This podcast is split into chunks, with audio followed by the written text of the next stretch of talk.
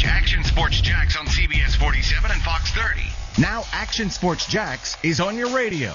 Broadcasting live from the ESPN 690 Anidjar and Levine studios. Here's your host, Brent Martineau.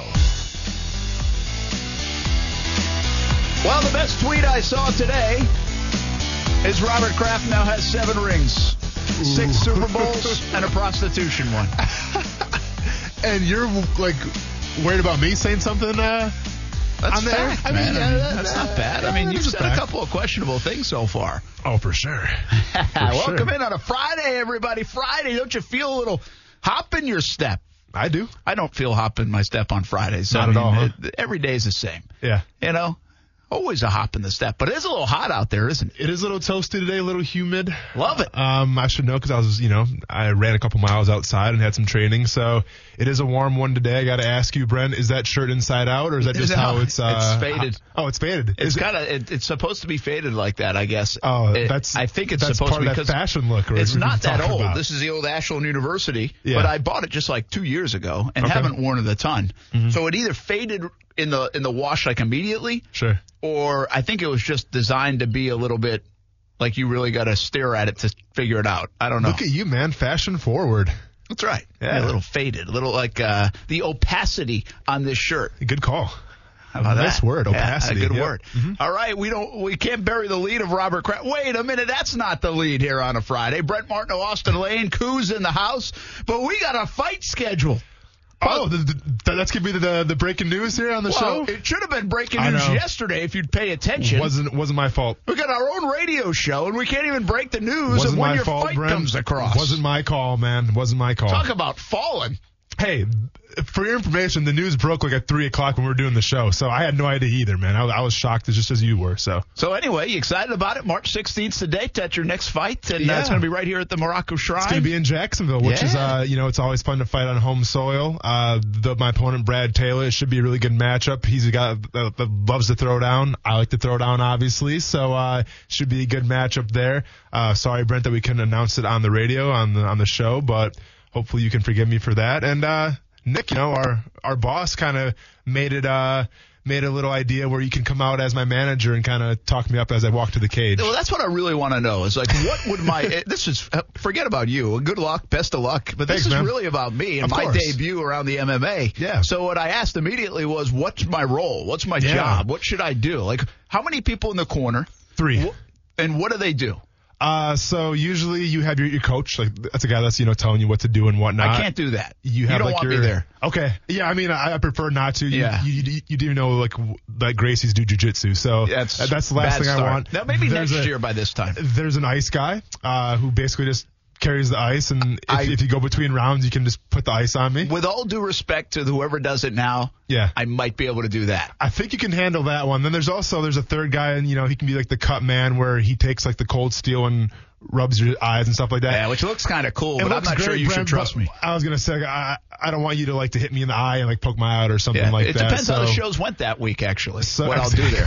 so I'm gonna probably put you down for an Iceman right now. We'll, we'll see what happens from there. So I'm the Iceman. All right. you're the now, Iceman do you right now. pick these guys? Do they give you these guys? Is No. it the gym that you train out of it? Yeah, yeah. So usually the the you know the guys I go with training camp with are the guys in my corner, obviously because we've been kind of game planning the whole time. Uh, you if you get to the UFC or like a, like a Bellator, like a high level fight, then they will provide you with your own cut man, and that guy's in charge of uh, t- t- taping your hands, and then also you know say if you get cut, then he'll take the cold steel and wipe you down. I got you. So, um, all right. Well, the fight is on. You knew this was coming. You couldn't uh, introduce it really until uh, the contract was signed Well, good to go.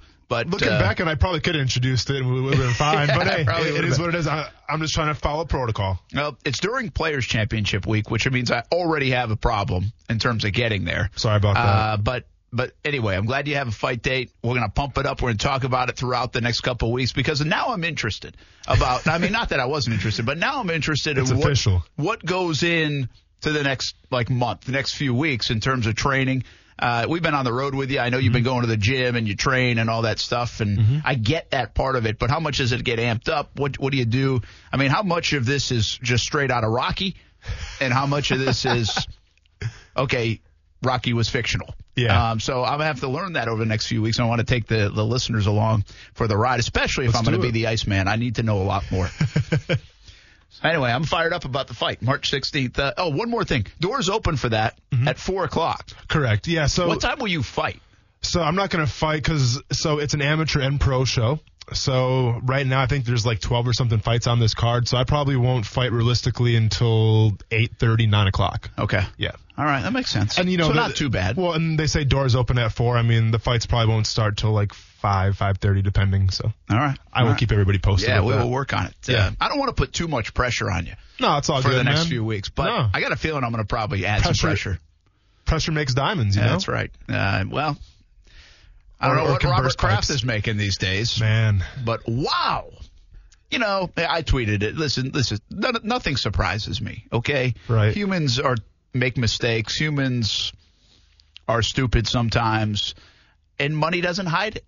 Mm-hmm. Right? Money does not hide it. And uh, there are some stories uh, that that Robert Kraft has kind of gone off the rails a little bit in terms of being a little bit more of a wild guy than one would expect in recent years. I don't know how true those are. You get all sorts of stories now. Yeah. But the bottom line is he's denying this, which is very it's fascinating. I love the denial part. It's fascinating because like police down in Jupiter actually got in front of a microphone and said his name and on top of that said they have video. Which please do not release that video. I do No. not want to see Robert No, Kraft in no, this kind of video. No, I'm all But- set there. Thanks, everybody. but I so that part is fat. And now this must just be a play by his lawyer. The not guilty play. You got to always deny all that stuff. But we are actually going to have John Phillips in a little bit later in the show, so he can take us through some of that. What happens next? What does this mean? Um, and and what does it mean for the New England Patriots? And Robert Kraft is the owner of the New England Patriots. Uh, listen, I think at the end of the day, three years from now, five years from now, whatever, Robert Kraft's going to know as building this dynasty of the New England Patriots. I don't think this is going to be the top line uh, of his resume, but it's an added line now in the resume and not a good one, not a good look for the NFL, and really one of the big owners in the NFL, obviously, because of the six world championships. Well, and it begs to ask you the question: just what kind of fine and what kind of penalties he's facing here? You know, because there's a few questions. Number one, did he or did he not do that?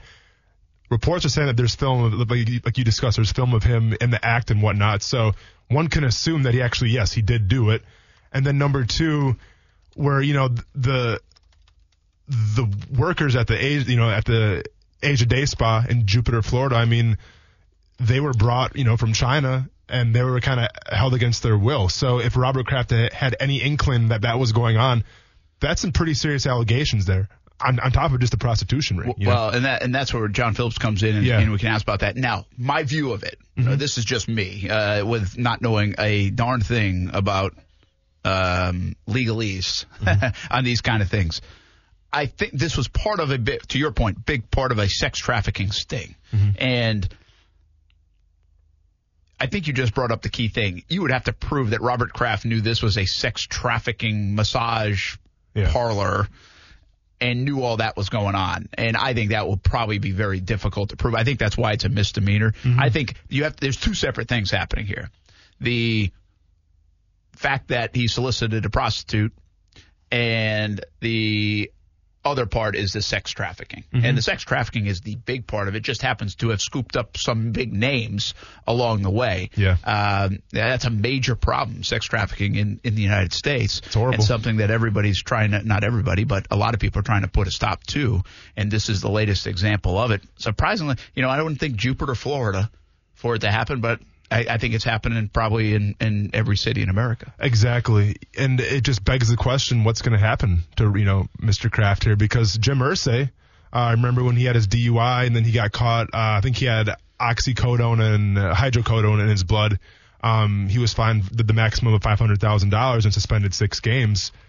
I mean, one would think that it's got to be more than that because this is a serious out. I mean, let's think about it like this, Brent. What if an NFL player was was thrown in this situation right here? What would happen to him? What, what would you say? Well, it's that's a, that's the great point.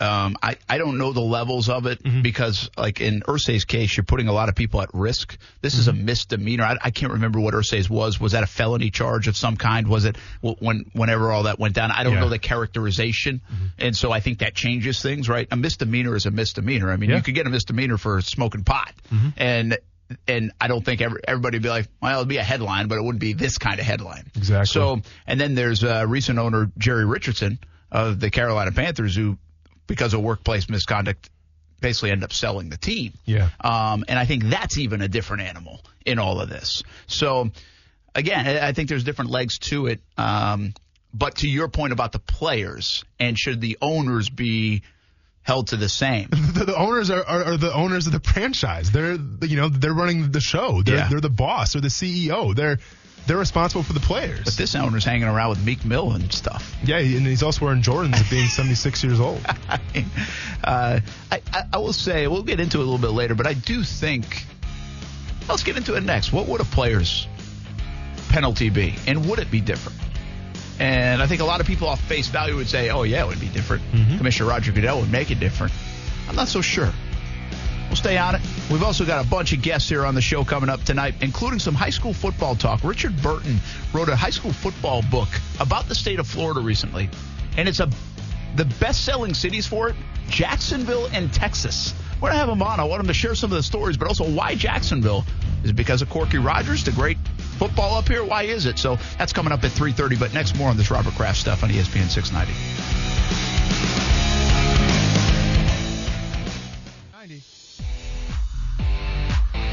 The magic whiteboard out. Be careful what you say on the whiteboard today. For sure. No Kraft macaroni and cheese. Ooh. I was gonna take it that direction actually, but basically all I said was, "Dude, you're a billionaire. What are you doing? Like, Yeah, what, are, and- what are you thinking?" you know, there's there's levels of this, right? It's like I get uh, we got a lot of responses on Twitter. It's like, well, it's two consenting adults. It's uh, I mean, is it really that different than than getting busted for weed? Is it And- really two consenting adult? we Well, don't even know the situation. And, and I think that's that's the one, you know, one thing depending, I guess, how you feel about the prostitution topic, but it's a whole different animal.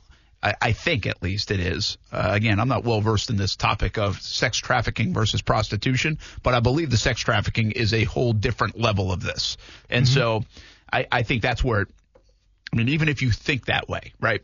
That's different. And by the way, either way, either one, you know, you can say smoking weed or whatever. It's still, if it's illegal, it's illegal. So you're doing something, and eh, I mean, if you're doing something illegal, you're doing something illegal. You're probably going to get a headline if you're Robert Kraft. yeah. If you're doing something illegal like this, which many people view as bad taste, opposite of maybe smoking or getting caught smoking pot. No, yeah, for sure. Um, well, then that already changes the perception. And now you add into it this major, major deal in the United States of sex trafficking. Then you add that element. And again, we're going to talk about it with John Phillips at five o'clock today, but uh, and he'll have much better understanding of it. But to me, that's where it carries over. You know, the whole messiness of the deal, in ter- whether he knew or not. You know, whether Robert Kraft knew or not. But the, but let's go first things first. He's an owner of a football team. We hold athletes, we hold public figures in high regard to a higher standard. And face value of this, this is a black eye for him. At the very least, it's a bad look for him and his franchise and the NFL because of that. What do we tell athletes? You know, if you do something bad, if it, in high school or whatever, you know, you're representing your family, your the the jersey that you wear, the school, your coaches, all those people. Well, Robert Kraft's now guilty of this. If he's guilty, now again, he claims he's not guilty. There are also said to be video out there. Um, and we must point out, too, what Adam Schefter said this might not be the biggest name.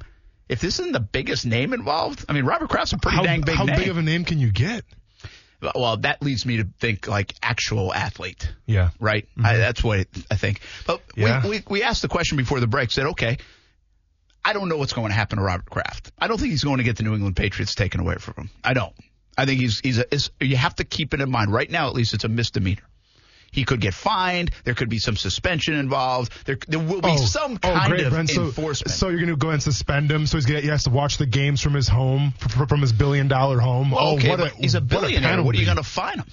What a penalty! What are you fining him? What's the penalty then to, for to Robert me, Kraft? to me, it's not the, what do you do? Uh, to Kick me, him out? It's not about a, no, it's not about the money, but How do you penalize a guy like this who's got billions or millions? honestly, uh, I mean, uh, if it was me, and and listen, I don't know all the facts that we don't know if he's. Let's just say Let's, we, we don't want to assume he's yeah, guilty, but because is innocent until proven guilty, correct? But from everything that we've heard, find something, if it's me, I'm taking draft picks away because that's where, what's going to hurt him the most. Really? Yeah. Oh, that's slippery slope, man. How's a slippery slope? You, You're going to take draft of the- picks away for the a the morality issue? You're the, players get fired from reality issues all the time. We can't fire the owner apparently. So what else are we going to do to him? We're just going to make him sit at home and watch football games? Oh, what a punishment. Well, it's part of being an owner, man. I mean, you do I, like it or not. Listen, mm. you, we can't.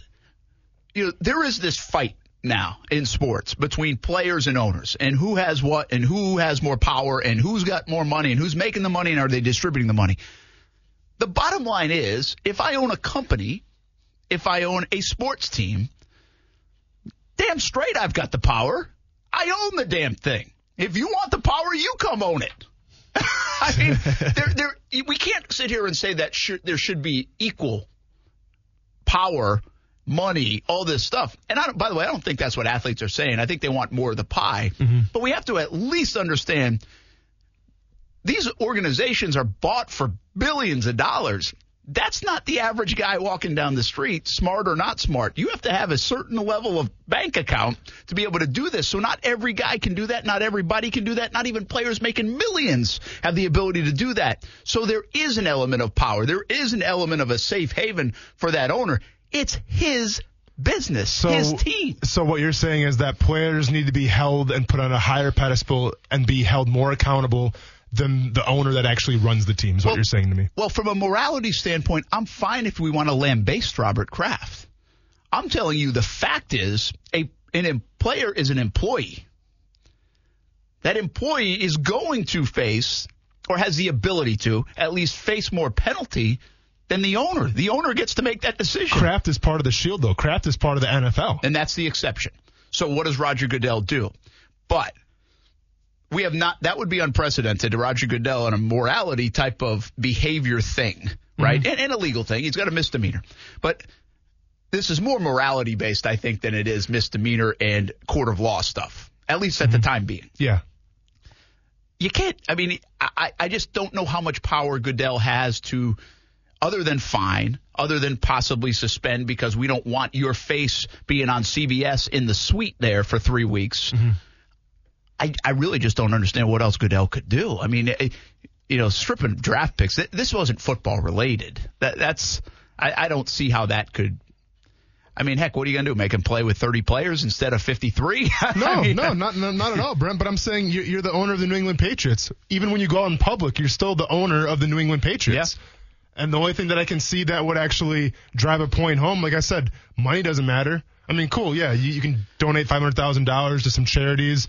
Um, you know that that would help out like illegal s- uh, sex trafficking victims or something like that. That'd be great, and that'd be Yeah, a start. and maybe that's what spins off. it. Yeah, but let's be honest, five hundred thousand is nothing to Robert Kraft. So to me, and, and like again, we don't know if this is this is all going to be proven, you know, in a court of law where he's going to be found guilty. But if he's, found guilty, I'm I'm all for you know throwing the book at him. What's and it- if that involves taking a draft pick away, then so be it. What's bigger in your mind? Uh, investigation. Um, the Richardson, the Jerry Richardson, the owner of the Panthers, with sexual and racial misconduct in the workplace, or this?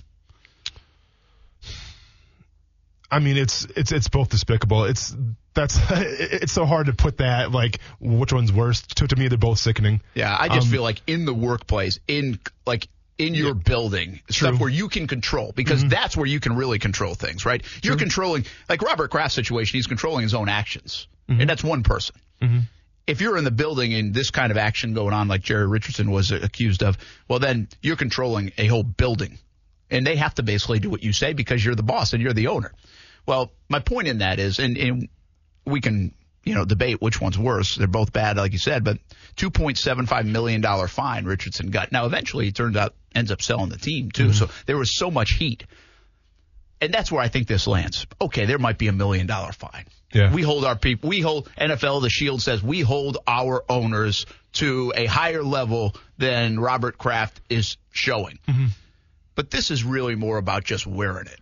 He's got to have to wear it, and it's a it's a public embarrassment mm-hmm. for the franchise. It's a public embarrassment for the league. It's a big time public embarrassment for a mm-hmm. proud man, most likely, in Robert Kraft. So. I think he's just going to have to wear it, and that's kind of the punishment in this whole deal, outside of a million dollars, which is like five bucks to me. And so let's let's ask this question. If he gets, I mean, and this is going to be hard to prove, and obviously when we have the lawyer come in here today, we can ask him this. But if it's found to prove that he was guilty of knowing exactly what was going on in in that spa, that there was you know illegal sex trafficking going on, then what, Brent? Well, I think then it amps up because from the government standpoint, then mm that might amp up. Yeah. You know what I mean? And mm now you're talking about again. I think there's a there. We know there are there in our court system. There are levels, right? There's yeah. misdemeanors. There's felonies. There are things now. You now you take away a little bit of the morality stuff, even though that's still front and center. mm But now you add in FBI is getting involved. Homeland yeah, you Security. add in something that wait a minute here. You yeah. know, this is now so, you're breaking the rules more than even a well, DUI or wherever else. You know. Yeah, and let's be honest. I mean, all of a sudden a first round draft pick losing out on that's going to not seem so bad compared to what the FBI could do. So I guess we'll have to just wait and see what's going on. Well, anyway, that uh, bomb drops uh, around the NFL and Robert Kraft. And, you know, what's interesting here, too, and maybe I didn't read close enough on it, but this was a, a months long, plural, months long investigation by the government here and by the police down there in Jupiter. And so we really don't know. Like, his name could have, it's not like this happened last night or this morning, is mm-hmm. what I'm saying uh, his they they have 200 people involved yeah. in this thing, mm-hmm. and his name just got out. So I mean, this could have been from November. You know, it could have been when the the uh, and maybe it's, it's out there when it exactly it happened. I haven't seen the date, mm-hmm. but. I, found that part interesting, and that's why we still don't know the 200 names yet. Now, it might be average Jimmy Johnson. Oh wait, that's a bad name to use down South Florida. Easy, sorry. average, average Joe. Yeah. Joe Smith. Um, you know, down in Jupiter. Yeah. But uh, that was a really bad example right there. Uh, average Joe Smith down in Jupiter that you know someone's going to read in the headline and be like, oh yeah, I know that guy. What a mm-hmm. moron. You know, that, was, that looks bad. But are we going to see bigger names? Is what now we wait for. True, and it, it begs the question too: How many times did Kraft visit this spot? Because you know, if it's over a couple times, well, then maybe he did have some kind of idea what was going on. So once again, we'll uh, we'll keep you guys up to date here uh, as I'm you know re refreshing my Twitter and whatnot, trying to find valuable sources. But we're just going off by what we know right now. Now that's an interesting. Uh, you know, kayak fish on Twitter said when I asked the question, would a player be treated differently? He says, of course, mm-hmm. heck, a minority owner would be treated differently, and I I mean, that's I don't know that. We haven't seen that. You know, Jim Irsay is a white owner. Mm-hmm. We don't have a lot of minority owners in the NFL. That I mean, we, we have right here in Jacksonville, yeah. and hopefully we never have to talk about this stuff here in Jacksonville. Mm-hmm. But. Uh, it, but also JPC 14881. That's a that's a big handle there. I hate the Pats, but let's not forget it's just a misdemeanor. I agree. I mean, I, I think that's again, you're talking morality versus court of law stuff. Mm-hmm. And we'll get into it more at 5 o'clock uh, with John Phillips when he joins us. But coming up next, I think you're going to like this. Richard Burton joins us. He wrote a high school football book about the state of Florida. How good is high school football in the state of Florida? Well, we know. Why is it a bestseller in Jacksonville? Interesting. That's next on ESPN 690. Ah, welcome back here. We got some comments on this. Uh, Michelle Batten says, I hope none of the Jags players were involved in this. I wouldn't go that far to take away draft picks. Uh, also, I feel like Robert Kraft should resign. You know, I did think about that. Would he resign and give it to Jonathan Kraft, his son, um, which he's kind of almost in the process of doing anyway, mm-hmm. it feels like at 76 uh, years old. But uh, again, more conversation about Robert Kraft, big sports story. Um, in the sports world here on a Friday. Talk about a Friday news drop. yeah. I don't think this is the kind of Friday news drop the New England Patriots wanted. Uh, that's that's for sure. Uh, Brent Martineau along with Austin Lane, former Jags player, scheduled for an MMA fight now on March 16th. Good thing we have that. Can't wait to talk about that in the lead up.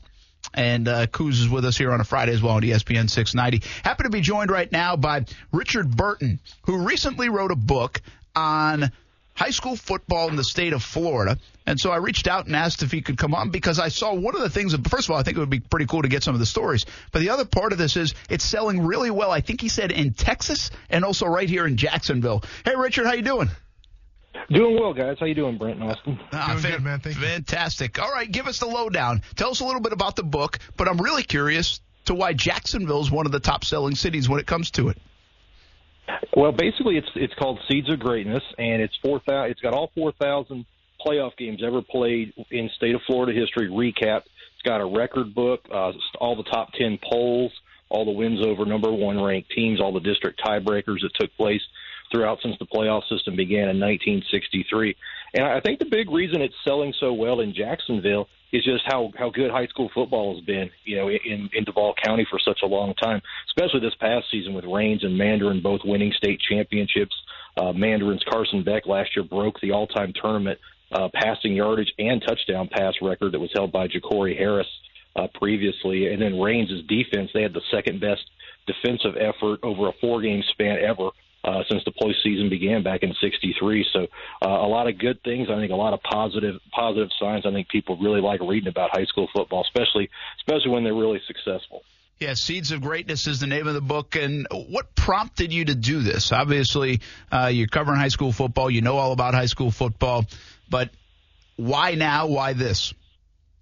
Well, I was about seven years ago. Actually, when it started, I was in the Panhandle. I was uh, working as the sports information director for the College of Central Florida. We had gotten the state basketball tournament, and I was putting together the record book for that. So I'm up there in Fort Walton Beach in the library, and I'm yeah, over a couple days span, I'm thinking, I'm like, wow, you know, you know, junior college basketball isn't, you know, as popular as as, as a lot of things. I'm like, what if I try to do this about high school football in the state of Florida, get all the playoff games together? And I, you know, I looked around, and you know, I, I you know, Florida doesn't really have a website or anything like that. Of Georgia, Alabama, uh, Texas have really, really good websites, and I, I kind of got me thinking. I was like, hey, might as well start start going over some stuff. And uh, the second day, instead of re- researching basketball, I started researching football and the 1983 to 85 Baker Gators, who won uh, three state championships in a row. And that's kind of where it started. It was up in the Panhandle uh, with that idea, off basing it off the uh, the, the junior college, uh, you know, junior college record book. I said, hey, football is king in Florida, so let's go for it.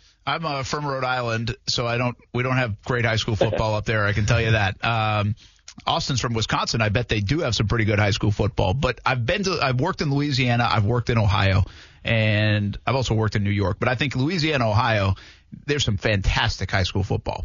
But to me, there's still nothing like this. I mean, the, the, the state of Florida is unbelievable, and I haven't ventured to the parts that you're even talking about and you've been to, Richard. So uh, Jacksonville to me is awesome. I've been here more than a decade. The talent is only getting better and better. We obviously have the likes of a guy like Tim Tebow coming out of here that that you know transcends high school football, college football across all platforms.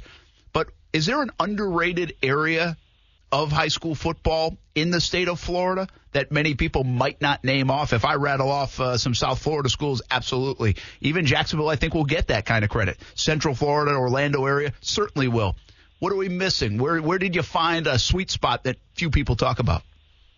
I'd say over the years, I mean, even in Gainesville, I mean, Alachua County for so many years had had great teams. Uh, how many professionals came out of there? I mean, uh, you know, Chris Doering, uh, Mike Peterson, uh, you know, players like that. Mike Peterson at Santa Fe, Shea Showers, uh, they were on the same state championship team. You know, the Buchholz teams of that area, that era, Gainesville High School with uh, Clinton Portis and, and just players like that. Uh, you know, just tremendous uh, teams over the years in Alachua County uh, for the most part. Even even Marion County, where where I'm located, a lot of people, uh, you know, don't really realize how good the talent is. You know, you had Daunte Culpepper play at Ocala Vanguard. Cortez Allen played for the Steelers. Uh, Scott Brantley was the number one player in the nation uh, coming out of high school in 1975 out of Ocala Forest. So, uh, you know, that's one area that a lot of people really, you know, really didn't look at for sure. But you're right. I mean, Jacksonville is just tremendous. Look at Raines. Raines has more high school, has more NFL players, I believe, than any team, uh, you know, any program in Florida since uh, the draft began. I mean, just tremendous, tremendous players, uh, definitely in that area. Hey there, Richard. So, you know, as I was in, in school in Wisconsin, in high school and whatnot, I played football, obviously. Um, ended up, you know, thankfully making it to the league. But it was always the fact that it always seemed that Miami had like the best athletes, they had the best football teams, at least when I was in high school have you noticed kind of a shift from you know like the s- southern Florida states to more you know like the Jacksonville's and the Orlando's, or has it always kind of always been like that? I guess just Miami got more publicity for whatever reason. You know what happened in, through the '80s? It was in the Panhandle. I mean, the Panhandle was like winning state championship after state championship, and then around I would say in the early '90s, you started seeing the South Florida teams uh, win. If you go back to the 80s, uh, the the in, the in the largest classification, Miami was 0 and 5 in the championship games. Huh. Hmm. But then, it, yeah, then you started seeing Miami Northwestern, uh, Carol City. They started winning back-to-back t- championships. You had Southridge, Killian, Norland, and it really has shifted down there, uh, you know, in everything. uh, as far as the larger schools. But I'll tell you, you know, you go and you get you got Raines in 4A, you have Trinity and Bolles in 3 to 5A at times. I mean, they can play with anybody as well. Uh, when Booker T, Washington had its big run, you know, Bolles was the only one that could knock them off in the championship game. But really, but you are correct. It really is, uh, you know, a South Florida dominated thing. Uh, but but you're starting to see it pop up in some areas. Uh, a lot of the the private schools are really good down in South Florida, and that makes it really tough. You're playing playing some pretty good All Star teams at that time. Richard Burton with us here on ESPN 690. Uh, recently wrote a book, Seeds of Greatness, all about high school football in the state of Florida. Uh, it's available on Amazon and BookBaby, if I have that correct. Uh, what? Give us give us a nugget or two from the book without giving away too much because everybody can go read it and find it.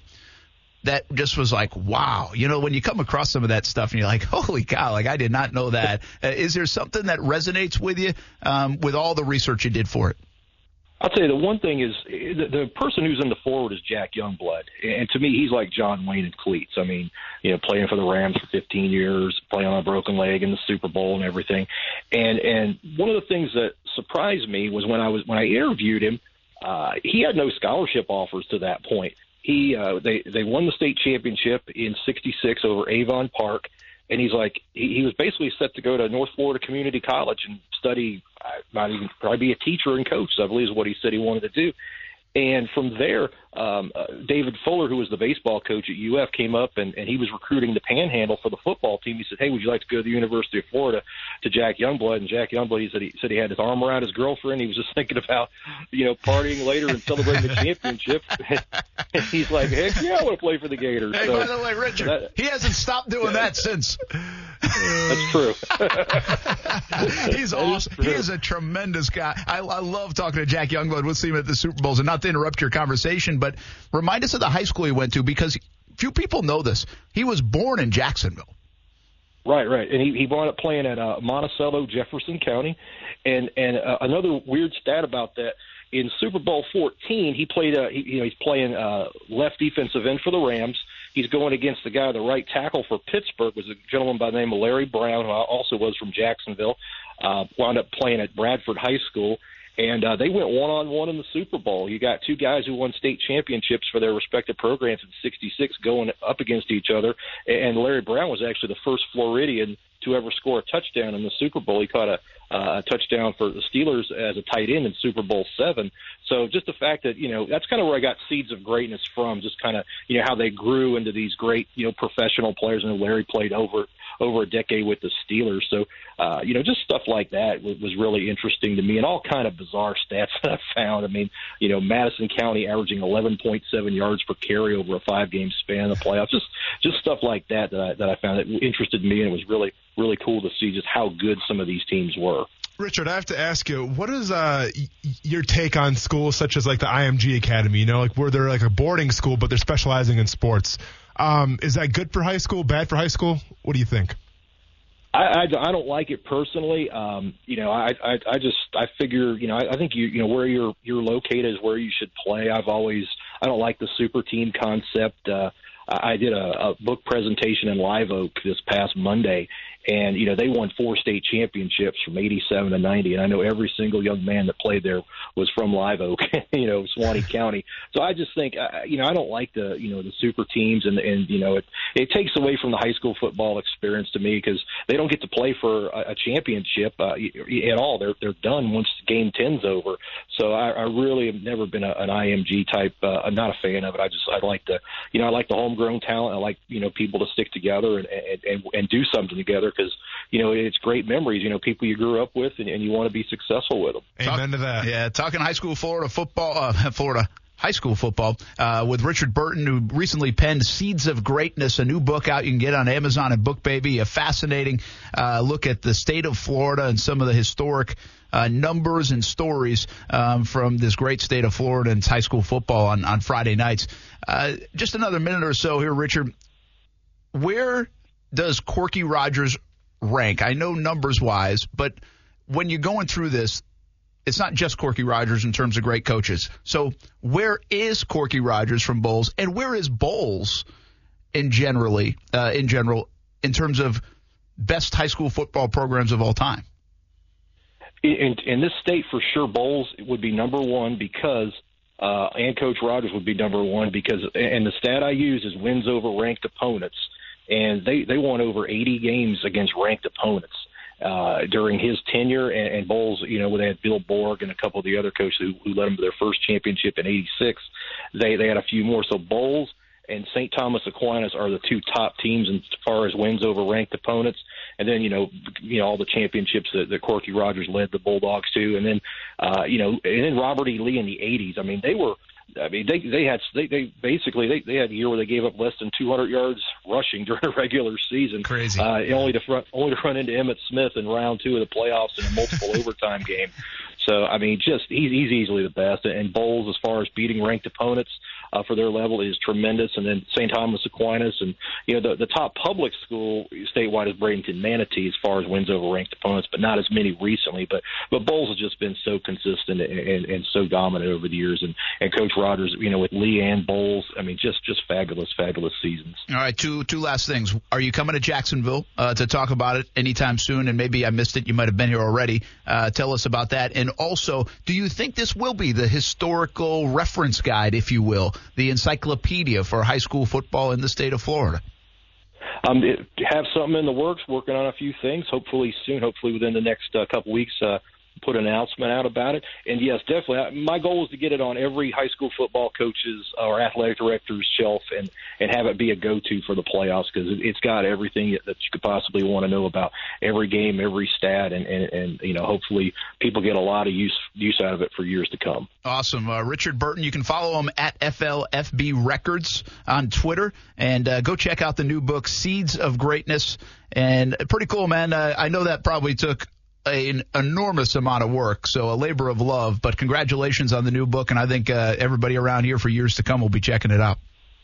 Thank you very much. I really appreciate it. And thanks for having me on. You bet. Uh, Richard Burton uh, talking about his new book, Seeds of Greatness. Hey, listen, we live in a fantastic. Don't ever lose sight of that. Don't take it for granted. I mean, it, from baseball to football to all these other different sports, but football Friday nights in the state of Florida. For sure. You can talk Texas all you want. Well, But- and that dude knows his stuff too. I mean, it's crazy just like the knowledge that he's gained over researching and whatnot. Uh, yeah, that guy knows his stuff for sure. And that's a cool thing. Like, think about 20 years from now, these kids that are playing right now, they'll go back and if they're not reading it already, Mm-hmm. Yep. they'll read about themselves someday, maybe in it. You know, so I think, that, and then someday will have to be updated, of course, down Yeah. the road. Uh, but good, to, good for Richard Burton. I wanted to get him on. I thought it'd be pretty cool to talk about it, and he just showed you Corky Rogers and Bolles just how big they've been Crazy. statewide. He uh, he should have stuck to just maybe covering like a like a, s- a state like Rhode Island, I guess, because uh, it'd be a shorter book and man, a lot less research. Would have been 12 pages. That's it. As long as they threw the East Providence Townies in there. There we go. Hey, coming up next. Is the combine a waste of time? Next on ESPN 690. All right, NFL Combine Week coming up. And by the way, Dwayne Haskins will throw at the combine. Hey, kids, just throw. That's just crazy. throw. But hey, that's that's actually some pretty big news. Uh, is it? It is. Why? So traditionally, quarterbacks don't throw at the combine, especially guys that are ranked pretty high, because the combine is an environment where they don't set you up to su- s- succeed. I guess. Sorry, the, the music turning off kind of threw me off a little bit for a second. No, I mean it was that's not your fault, Kuz. It just threw me off. But uh, I didn't know if it was that or the avocado is eating. well, that too. Yeah, I'm trying to swallow while I'm trying to talk. It's not that easy. But anyway, so getting back to the combine, uh, it's it's a setup where you're not supposed to succeed because everything's going against you. You're getting five hours of sleep. You get you're getting guys poking, prodding at you every which like direction. Uh, psychological evaluations that are just off the charts, crazy. Sometimes I'm not sure if they changed since I was there, but when I was there, it was insane. We are going to get into that next week. Okay, yeah. So there's just a lot of things going against you're you. psychologically okay. Yeah. So, uh, well, I, I, yeah, I I kind of feel some kind of way towards the combine how they I was treated, but we'll, we'll get into that later. But uh, Oh, a tease for stories yeah, next yeah. week. But when it comes to Haskins, like, listen, we know he's probably going to be the top quarterback picked.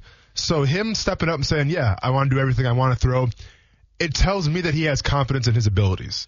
And in a quarterback, confidence is key. So the fact that he's saying, "Yeah, I'm, I'm going to throw, I'm going to do everything," that's a good sign for me at least, because not every quarterback does that. in sports, right? We talk about getting in the arena and competing, and even in being uncomfortable and and, and uh, evaluators love to put you in spots where you're uncomfortable.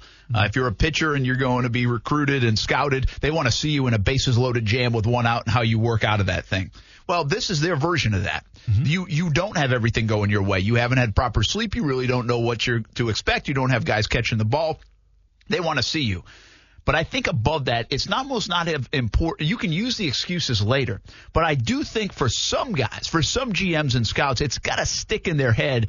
Wait, this guy didn't even want to compete here. He didn't want to. He wanted to be comfortable. What does that say about my guy that I'm bringing in here to be the franchise QB? That he Yeah. wants to be comfortable, especially this day and age, right? With Yeah. with what we at least label the Yep. young player is he wants everything perfect. Well, listen, in January at Denver, in a playoff game, it's not going to be perfect, man. Mm-hmm. It's going to be tough. So I love, listen, one nod to give Blake Bortles. He's like, I'll throw on a cruise ship if you want. I'll throw Yeah. anywhere. It doesn't matter. And he did it at the combine. I think it actually helped him a little bit. It, it, it at least helped him. Mm-hmm. Um, I understand what you're saying, but to me, there wasn't.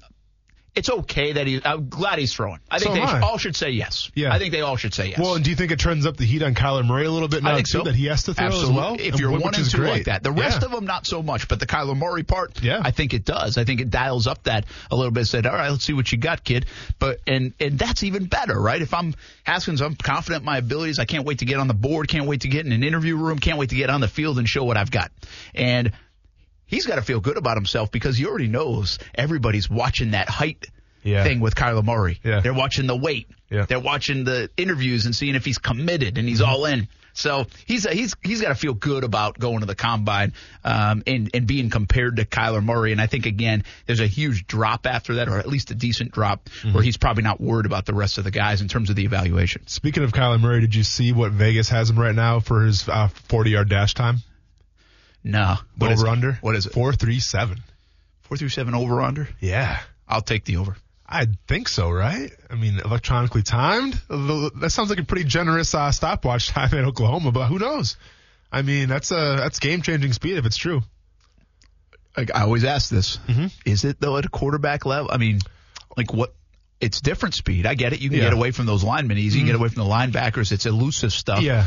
Um, but and he does look like he plays that fast. I will say that. Like True. he's a guy that we talk about with receivers like four four. Do you play that fast? Mm-hmm. But he does look like he plays that fast. I mean, he looks like he's in a video game half the time. All right, here I want to. I, I, I tease this. I got to deliver on it. Good call. I think the combine's dumb. Yeah. I, I think I'm going to the combine first time. Have I've- fun. I can tell you, I've debated for the last five or six years, Mm-hmm. And I've just said for a lot of it was for me. It was I didn't think it was a great TV event. I don't really know from a TV perspective what I can't get from being right here in Jacksonville that I can get there. I think the radio ads. I think we can be up there. We can do some interviews. The Jags. We haven't talked to Doug Marrone and Dave Caldwell in a while. We're going to see them next week. Mm-hmm. So there's. A, I mean, I don't need to tell you my plan, but I'm just thinking, telling you what I was thinking about it. I also know that it's a big networking thing, right? It's like the Final Four for basketball coaches. Why do they go? Because they. It's like this convention. It's you name your convention for teachers or for steel workers or for graphic artists or whatever. And that's what this is for NFL people, whether it's GMs, scouts, coaches, people that cover the league. And that's where we fit in. Yeah. And so it's networking. People always say it's a really good event for networking. Networking, get to meet people. I get it. That's cool. I mean, there's an element of that in our business that's important, by the way. But it's really hard to tell my bosses I need to go up there to make friends Yeah. rather than cover it. Yeah, yeah, you know? And so I've I've always been you know 50-50 on the combine from that standpoint. Mm-hmm. And that's why I think all of us in the media blow this combine up and say this is a big deal. This is what a convention in Indianapolis. This is where everybody goes. And so we can do that in the media and then we can go back to the sports editor or the news director or everybody else and say, hey, we really need to be there. Everybody else is there, right? Yeah. So that's how it's gotten this big, in my opinion. But what I'm, and that's fine, whatever. What I'm telling you is, in my view, I think there is very little movement on draft boards from the NFL Combine. The weight, the bench press, the the 40, uh, the throwing or running or receiving or I always say these part the interview room's most important. Mm. And at least in the medical chart is very important here. Mm. Like the doctors for all the teams are there, so you can do MRIs. Mm-hmm. So I do think the interview and the medical part all in one place is important for the teams. Yeah. I'm just saying, outside of the medical, where you wouldn't catch anything, I think guys are not moving up and down draft boards at all coming out of Indianapolis next week. Al Davis would beg a differ back in the day. Why? because it was all about speed for him. He he literally would watch the 40 yard dash, see, all right, oh, Darrius Heyward-Bey ran the fastest 40. He's a Raider. Yeah, how did he do? I mean, Brent, I, I'm I'm not attesting that that's the way you should do it, but I'm saying some guys put a lot of stake in that 40 yard dash. Some guys put a lot of stake in that broad jump. I mean, uh, what was the cat from uh, Connecticut, Byron Jones, right? For, uh, went to the Cowboys. He he made a name for himself.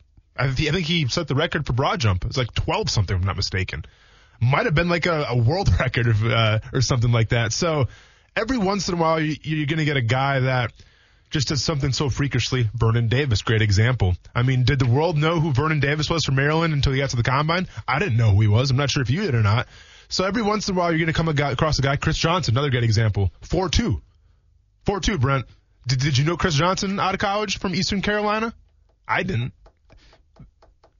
But you think I, I, guess the point there is, do you think he jumped up draft boards after that four yeah. two? Yeah. You think he did get on radars um, that people didn't know? I mean, we know where everybody lives now. We know what mm-hmm. time they're on their phone. We know we we know we're going to a pro day. And again, convenience is a big factor here, right? Mm-hmm. I don't have to go to South Carolina, Florida, Florida State, Miami, and check all these kids out. They're all right here. Yeah. I get that part of it. I'm just saying the relevance of these numbers to me doesn't change their. Now, I'll give I you another example. I'll talk against myself here a little bit. Shaquem Griffin.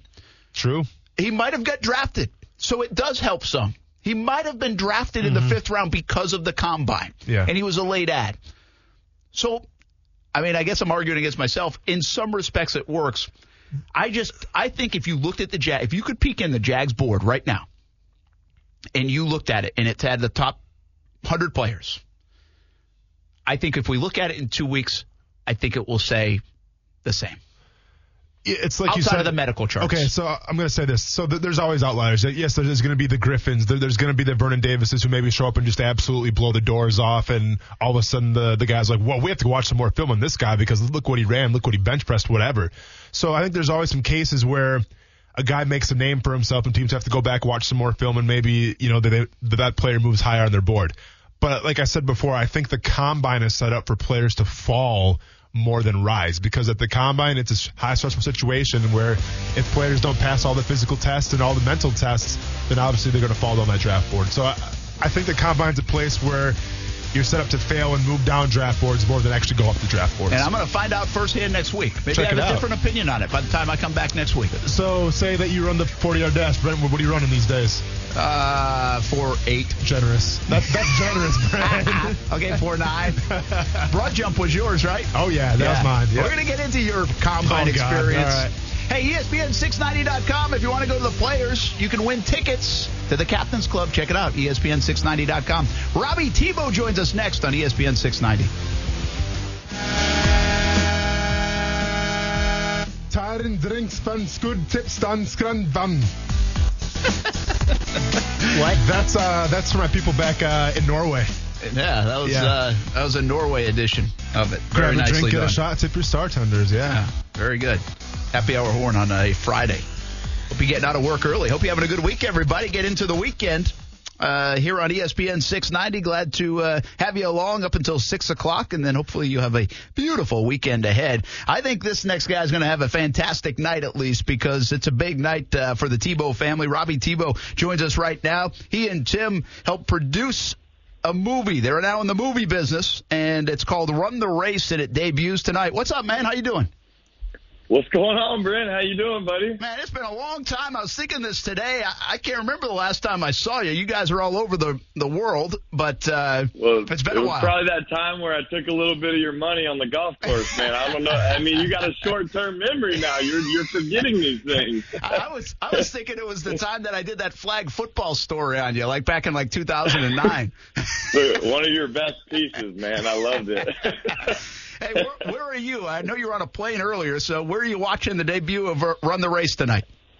man, actually, just just flew in. We had um an event in Dallas on Wednesday, an event in Birmingham where we shot the movie last night, uh, which was amazing, and just landed about an hour ago uh, in Orlando. So back in uh, home state of Florida, and uh, we got a screening here tonight that uh, I'll be showing up at and, and hanging out with a bunch of people. So it'll be fun. So it's in theaters uh, across the country tonight. Uh, Run the Race is the name of the movie. You, you got to give us a little bit of back and make sure I'm correct on it. You and Tim produced this.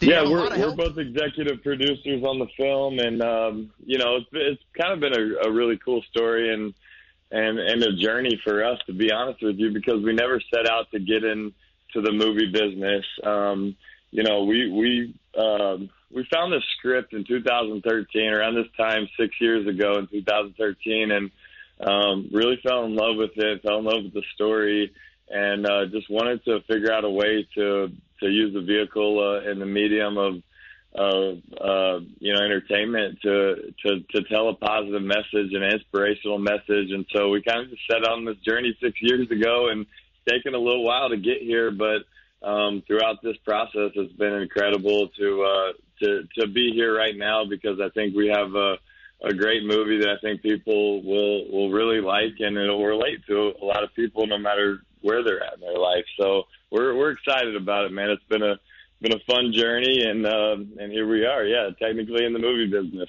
Yeah, that's pretty cool. I've, I've seen uh, a lot of the reaction already. People have got a sneak peek at it and, and good uh, good thoughts about the movie, good reviews already. So I know there's prob. What's today like for you guys or this weekend? Because I think in the movie business, if I'm not mistaken, and I haven't been in it, but uh, the the early reviews are important, right? The early. Uh, takes on getting to the theater and watching it maybe this first weekend or next weekend is a big deal to kind of keep it in the movies and really get it pushed up the charts a bit, right?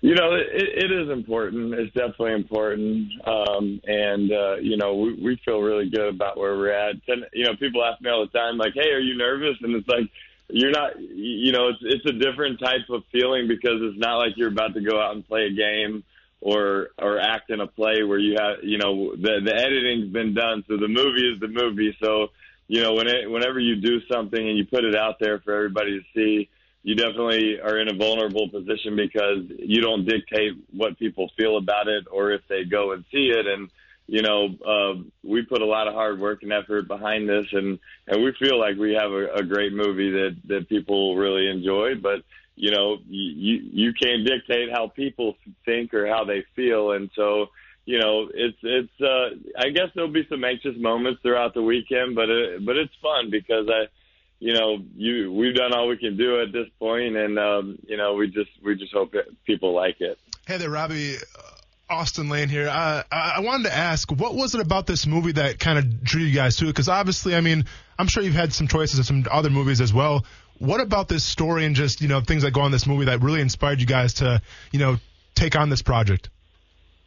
Yeah, it's a great question, actually, Austin. Uh, you know, we we'd had several. Um, actually, probably looked at um, you know a dozen or two scripts. Um, you know, during the course of you know while before we you know found this one, and actually my good friend uh, Trey Brunson, who you know when I was living in Jacksonville right after college, uh, uh, was the one that introduced me to Jake McEntire, who wrote the screenplay, and and again, you know, we weren't weren't really looking to get into the movie business and had passed on a lot of opportunities. But I think what really resonated with me and Timmy was the fact that you know this movie is about two brothers, and it's although it's a fictional story and it's not based on our you know on our lives, it, there was a lot of uh, you know big things about the relationship and about family and about you know what they do together and how they battle together and fight for one another you know, through through the midst of a lot of things. And so there was a lot of big points that that resonated with us, and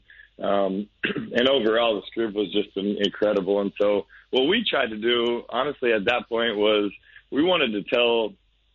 Uh, you know, a story, and we wanted to make it real and honest and gritty, and and and something that people could relate to.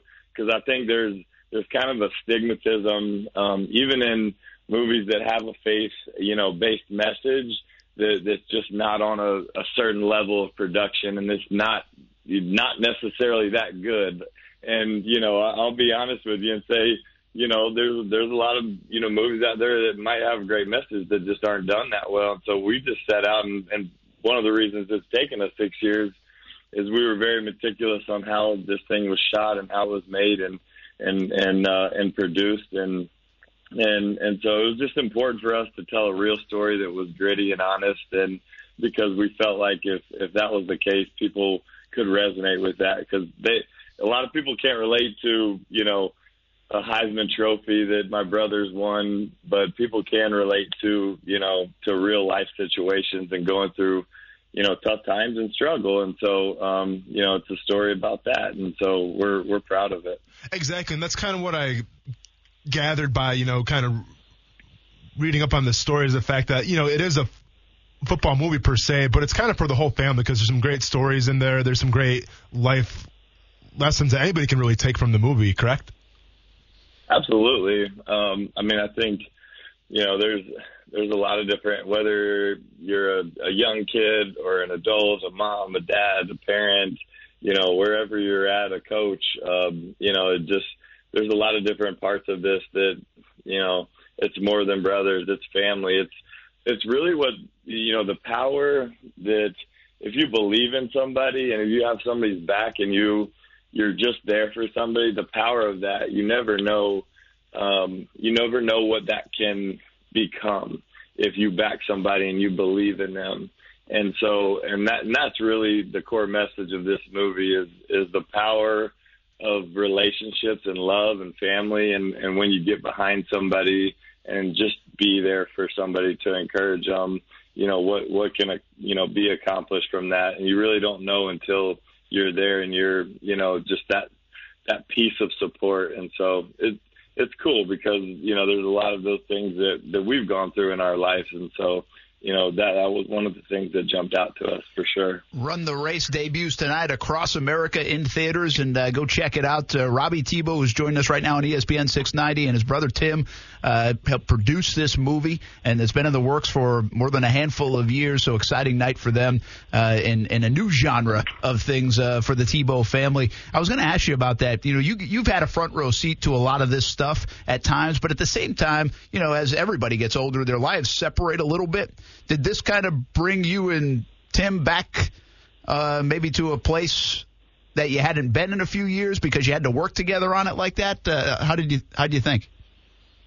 Um, you know, we've always been really close. Actually, you know, our family is really close, and and all of our siblings are close, and we we're all kind of spread out around the country and the world for that matter. And so, uh, we just we're very intentional about spending time and hanging out with one another. And so, but but I think, you know, to your question, Brent, I think um, being like being collaborative together on a project like this was really, really cool to to work together and be creative together and and just go through the process together. And and I think it, it definitely was, you know, just an, an extra opportunity to to bond in a different way. And so it's been amazing to have his support and to to kind of be there and just go through uh, this this uh, amazing journey together. And so, yeah, it, it was uh, it was pretty cool. All right, uh, a couple more questions, and I'll let you get going. I know you got a busy night ahead, but uh, if I was producing a movie, I'd want to be like, okay. I'm sticking my buddy over there in the as an extra. I'm doing this. I want, I want this. I want. So, absolutely. Did, did, you get to do some of that? And uh, are you gonna? Do you watch that thing and you're like, hey, there's Johnny. you know, I went to school for, with him. for sure, no doubt, no doubt about it. Actually, there's there's a there's a few scenes where where I, you know we put some extras, and uh, you know actually one of the scenes I put my sister and her two girls. um in in one of the scenes and uh you know and and they're right there in the back and it's you know, unless you knew them, you wouldn't, you know, that wouldn't jump out to you. But it meant a lot to her and her, uh, you know, young daughters. And so, I mean, it's just, it's those things are really fun when you have the opportunity to do it. But absolutely, you got, you got to, you got to throw some cameos out there, man. That's right. so you said you shot this in Birmingham. We did. We did. We shot in Birmingham. That's like enemy territory, you know. It, it is, it is, but there's a big Florida Gator tie in there too. So it's uh, you know we we shot in Birmingham. Technically, it's Bessemer, Florida, which is a total, totally fictitious town. Okay, that's good. Hey, one last thing for you. Should we? Are, have you bought season tickets to the Mets yet? You, how confident do you think? In, okay, in here, here, we go. You're the spoiler alert right here. this is exciting, right? Exciting year for the family, right? And everything. Seeing where this thing lands in 2019. Man, it's, it's really, really exciting, and um, yeah, I, I'll. You know, the honest answer is I haven't bought season tickets, but I can promise you I'm uh, one flight away when uh, when he gets that call, and I will be there that night, and it'll be a, it'll be amazing night, and you know I, I will uh, predict that that's going to happen this year. Yeah. If you want that, there's your sound bite, There we buddy. go. Nah, nah, that's it, man. I just want. I think we're all. I think we'll all root uh, root for that, and hopefully it happens. And I think, uh, well, you won't be the only one on that flight from Jacksonville. I love it. Yeah, I if it it. happens, uh, but we'll keep an eye on. Hey, hey, this is pretty Not cool, man. not if, not if. That's that's, That's the right. wrong Good. way to put That's it. very good point. Very good. When uh, run the race debuts tonight across America. Congratulations, man. This is kind of cool. Thank you, buddy, man. Good to talk to you guys. Sorry, my voice is a little hoarse. Been doing a lot of talking recently, but go yeah, go check it out tonight, and hope you guys enjoy it. Thanks, man. Good Appreciate catching it. up with you. Robbie Tebow joining All right. us on ESPN 690. Uh, that's pretty cool. Uh, and grab your popcorn and go check it out. Run the race. Good family movie. If you're looking for something to do this weekend, uh, good to catch up with Robbie. It seriously has been a few years, uh, I think, since I've seen Robbie. They are gallivanting all over the globe. Yeah. Good for them, man. Doing big things. Obviously, uh, with Tim doing his baseball career now and making movies, man. Uh, sky's the limit for the Tebow. Sounds Yeah. like. And uh, we'll see where it lands, but uh, go check it out. Run the race. Uh, when we come back, how about a little balling and falling? Tebow's are balling. That's They for are. sure. Yeah. On ESPN 690 next. All right, fun catching up with Robbie Tebow, and of course we'll keep an eye on Tim Tebow in terms of uh, spring training and where that ends up landing. Uh, right now, looks like uh, AAA for Tim, and maybe uh, gets that call, that one phone call, uh, one phone call away now uh, from the big leagues and the New York Mets. Brent Martineau along with Austin Lane, Justin Kuzart. Kuz on a Friday. Got big plans on the weekend or what, Kuz? Trying to hit the beach. I hear it's gonna be kind of nice out. It's been pretty warm. It's beach-like. Yeah, How about you go see the new Spider-Man before it leaves theaters forever? I could go see the new Spider-Man. Right after You Run the. Race. Yeah. There you That's go. that movie. Is that playing in Jack? I mean, is it, I assume it's playing in Jacksonville, Yeah, obviously, yeah. but I don't know which uh, theater. I got to look that one up. But okay. I would go, but we're we're going to see do uh, you, so you How to think? Train Your Dragon. Do you think Monday uh, uh, Kuz comes in and he's like fried, Oh, from the sunburned? sun? Depends where you're going. Are you going to the Lemon Bar? Where are you going, Coos? It always happens. Literally, the first time I go to the beach every year, no matter how much sunscreen I put on, lobster every time. Hey, maybe the beach just wasn't made for you, man. Well, I'm fine after the first one. You just got to get that first burn Okay. in, you know. Well, or else you can just go see Spider Man. You know, the, the choice is yours. I'm Not Maybe- trying to sway you one way or another. Maybe I'm able to do both. That'd be great. That'd be fantastic. Fantastic. All right, how about a little balling and falling on a Friday? Let's do it. Ballin'. Got to go with my boy Tyson Alualu. Hey, two-year deal. Yes, signed a two-year deal with the Pittsburgh Steelers. Um, and then I go. This is a quote from Tyson. Tyson said that he's blessed to be able to come back and play for an organization uh, that he loves to be around, from the top to the bottom, from management to my teammates. I'm thankful to get something done, and will be part of the group chasing a trophy for a few more years. That's Um, interesting. Now we just talked to Robbie Tebow, obviously Tim Tebow's brother, and 2010 you came out that year. That we Tyson did. Alualu came out that year. Yep. Tebow comes out that year, and the big story around here was Tebow, and and Mm-hmm. you know people were. I still believe that was a little less about Tebow and more about who is Tyson Alualu, Yeah. but it kind of coincided so you could play both, especially since Tebow went in the first round. Yeah. But the fascinating thing is this is a guy that, that now will, with these two years, is a decade in the NFL. Dude, I- and like I've said it before on the show, and I'll say it again. I feel like Tyson never really got a fair shake with a lot of the fan base here. Um, he came in behind the eight ball right away because he came in a situation where it wasn't his fault that he got drafted so high. Like he, he didn't ask to do that. Obviously, it was good for him because he got more money. Um, it, it was a guy that was active in the community, that performed very well in the field, was consistent. You never saw a lot of mistakes from Tyson. You know, I mean, playing that three technique too in our defense that we played at the time, it, it wasn't a position where there was a lot of glory, you know, as opposed to playing like a wide nine or even the seven technique for the defensive ends where you'd get more sacks, you'd get more tackles, whatnot. Um, Tyson's a guy that always did his job. I'm, I'm glad he got a new contract deal because he's been playing great in Pittsburgh too. I've been watching him a little bit. And, uh, when I talk about Tyson Alualu, man, you're talking about the salt of the earth kind of dude, you know, and, and I've said it before on the show. This guy has done so much in the Jacksonville community that nobody knows about, and it's not my job to tell that story. If he wants to tell that story one day, maybe he will. But he's done so much in the city that people um, have no idea about. Where it just goes to show you the type of person he is, where he would do such these these great things for the community and wouldn't want any notoriety from it. Yeah, so and he's that guy. He, really is. He, he, he's that guy to a T, and he's he's got a great family. Uh, obviously, he's, he's got a big family, and I, I met a lot of them, um, you know, through our years playing together in Jacksonville. So I couldn't be happier for His Tyson. family's still here, right? I believe so. Are- yeah. They? I don't know. Maybe with this two-year deal, maybe they Uh, do I make think the. may- yeah, uh, I think he might still have a place here, but uh, maybe he's moving his family out of Pittsburgh. Yeah, I wasn't sure uh, the last I talked to him. We talked to him AFC Championship or right there in that playoff run when we were up there, and I think that's the last time I've talked to him. But I, it's funny you say that because I could have sworn I saw like this kid is had to be a son of his. Yeah. Like, and I don't know the ages. I know he's got a big family. He's got a lot Yeah. of kids. Yeah.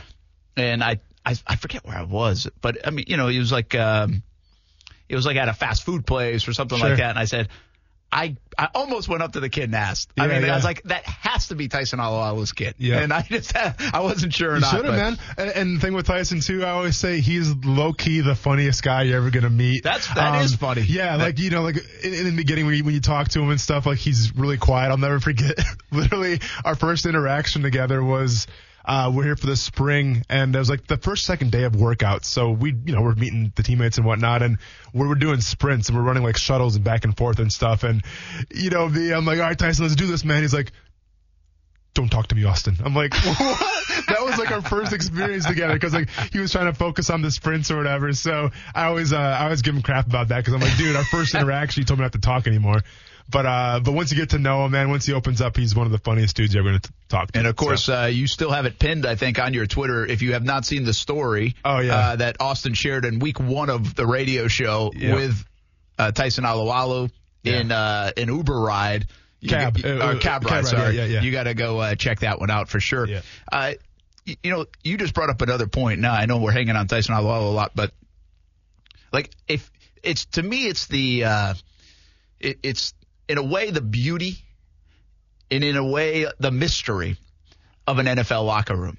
And you take a guy like I would not put if I knew you yeah, and then I knew Tyson Alualu. yeah, I was like, yeah, I don't know how this is going to mesh. These are two different kind of personality guys, at least from my view. Or, Mm-hmm. Yeah. but my point is, you have 53 of that Mhm. in an NFL room. Yeah. you know, and on top of that, you have usually pretty good sized egos. yeah.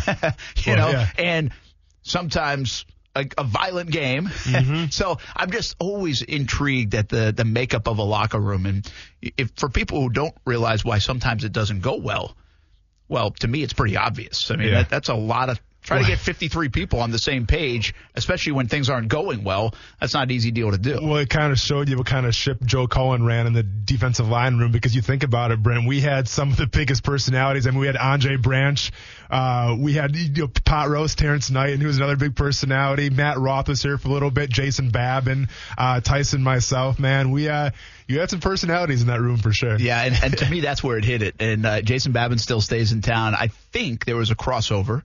I'm I'm pretty sure they were, and, and they were within about a 15 foot area of each other, the Yeah. lockers. Yeah. But it was Babin, Jared Odrick, Okay. and Chris Clemons. Okay. And I look, I was like, this is a weird triangle of people. you Yeah, know? yeah. The- it doesn't seem to fit. Yeah, You know, yeah. from again, I don't even know the guys as well, you know, but from what we knew and um, I believe that was the case uh, in that one room that one year, and I can kind of visualize it uh, at the corner of the locker room. But it's fascinating part of football. It Uh, is, and- and, and, honestly, uh, we're talking about things I miss most about the game. It's, it's not about you know playing on the field. It's not about the fan interaction. It's nothing about that. It's just about that locker room. It's about sitting in the meeting rooms, cracking jokes and whatnot. It's just that brotherhood, that camaraderie um, that I miss the most. And I'm sure if you ask a lot of guys that are retired now out of the league, they'll tell you the same thing. Yeah, absolutely. Okay, my ball and uh, simple. LeBron James and the Lakers are down 19 to the Rockets. They come back and get it done. Welcome back, NBA. I felt Yeah. like you were gone for a while.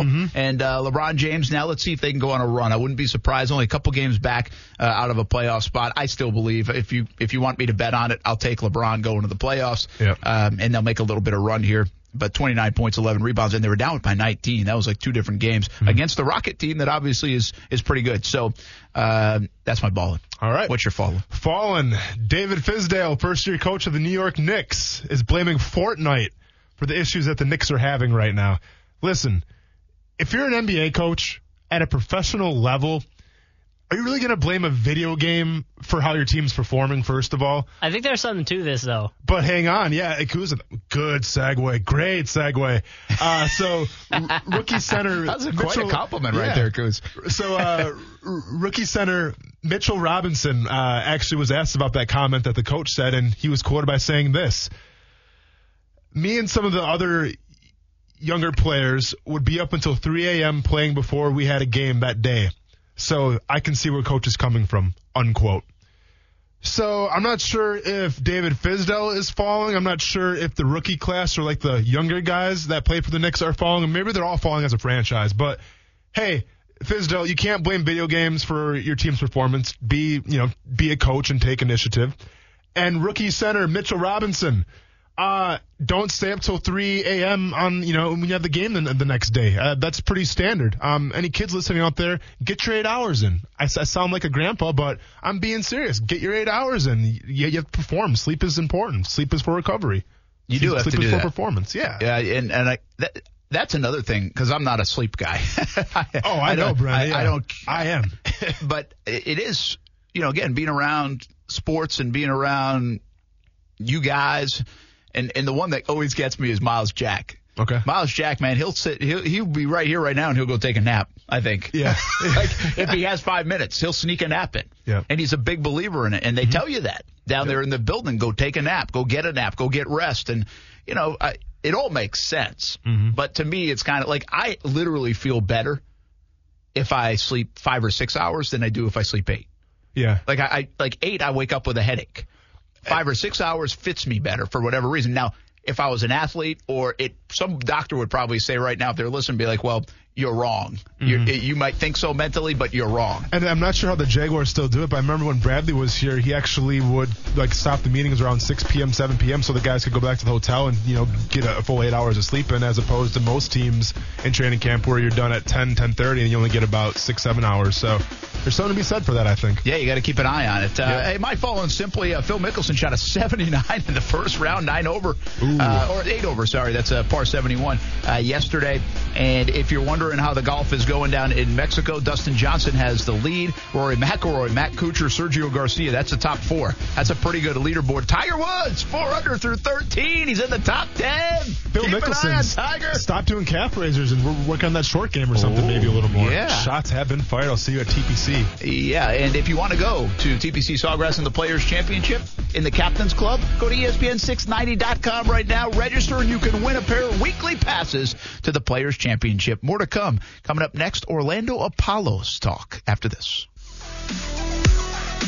Oh, Friday's flying by here on ESPN 690. Hope you're having a heck of a work week and hopefully having a heck of a day and get that weekend going in style here in Jacksonville, Florida, and beyond. Brent Martineau, along with former Jags player Austin Lane, and Coos is here, of course, pushing all the right buttons. At least we hope so. Speaking of pushing buttons, we're pleased to be joined right now by the general manager of the Orlando Apollos, Tim Ruskell, and I think the Orlando Apollos have pushed a lot of right buttons because they're off to a 2 0 start in the new AAF. Tim, uh, thanks for joining us and taking some time. How you doing? Very good. How are you guys doing? Uh, we're doing fantastic, and uh, I know you're off to a nice start. You have to be happy with that, and we're glad to see that uh, you'll be coming up to the Jacksonville area at least. I know it's not ideal for your football team, um, but coming up soon uh, this next week, you'll be in Jacksonville and practicing in Southeast Georgia, and of course, still playing down in Orlando. Uh, tell us a little bit about the logistics of that, and did you see this coming, you know, months and months ago, or was this a surprise? No, it wasn't a surprise. We uh, we thought we had had it solved uh, a couple times during the season uh, or the fall rather, and uh, you know it's a matter of uh, getting insurance for the players' workman's comp, which is important to any sports entity, and especially football. You guys know all of that, and uh, we thought we had it done uh, uh, in terms of being able to cover uh, the whole league, as a matter of fact. But it's it was Florida and the Florida laws that that made it tough, and so uh, we started preparing and talking about it a couple months ago just to have a contingency plan if we couldn't get it done. And when the word came down that uh, we're not there, uh, we said, well, what's the most important thing about this league? It's the health of our players. And so we joined up with uh, Atlanta Legends in terms of their coverage and getting workman's comp from Georgia, which means we have to have practice days in the state of Georgia to qualify. So that's why we're doing it.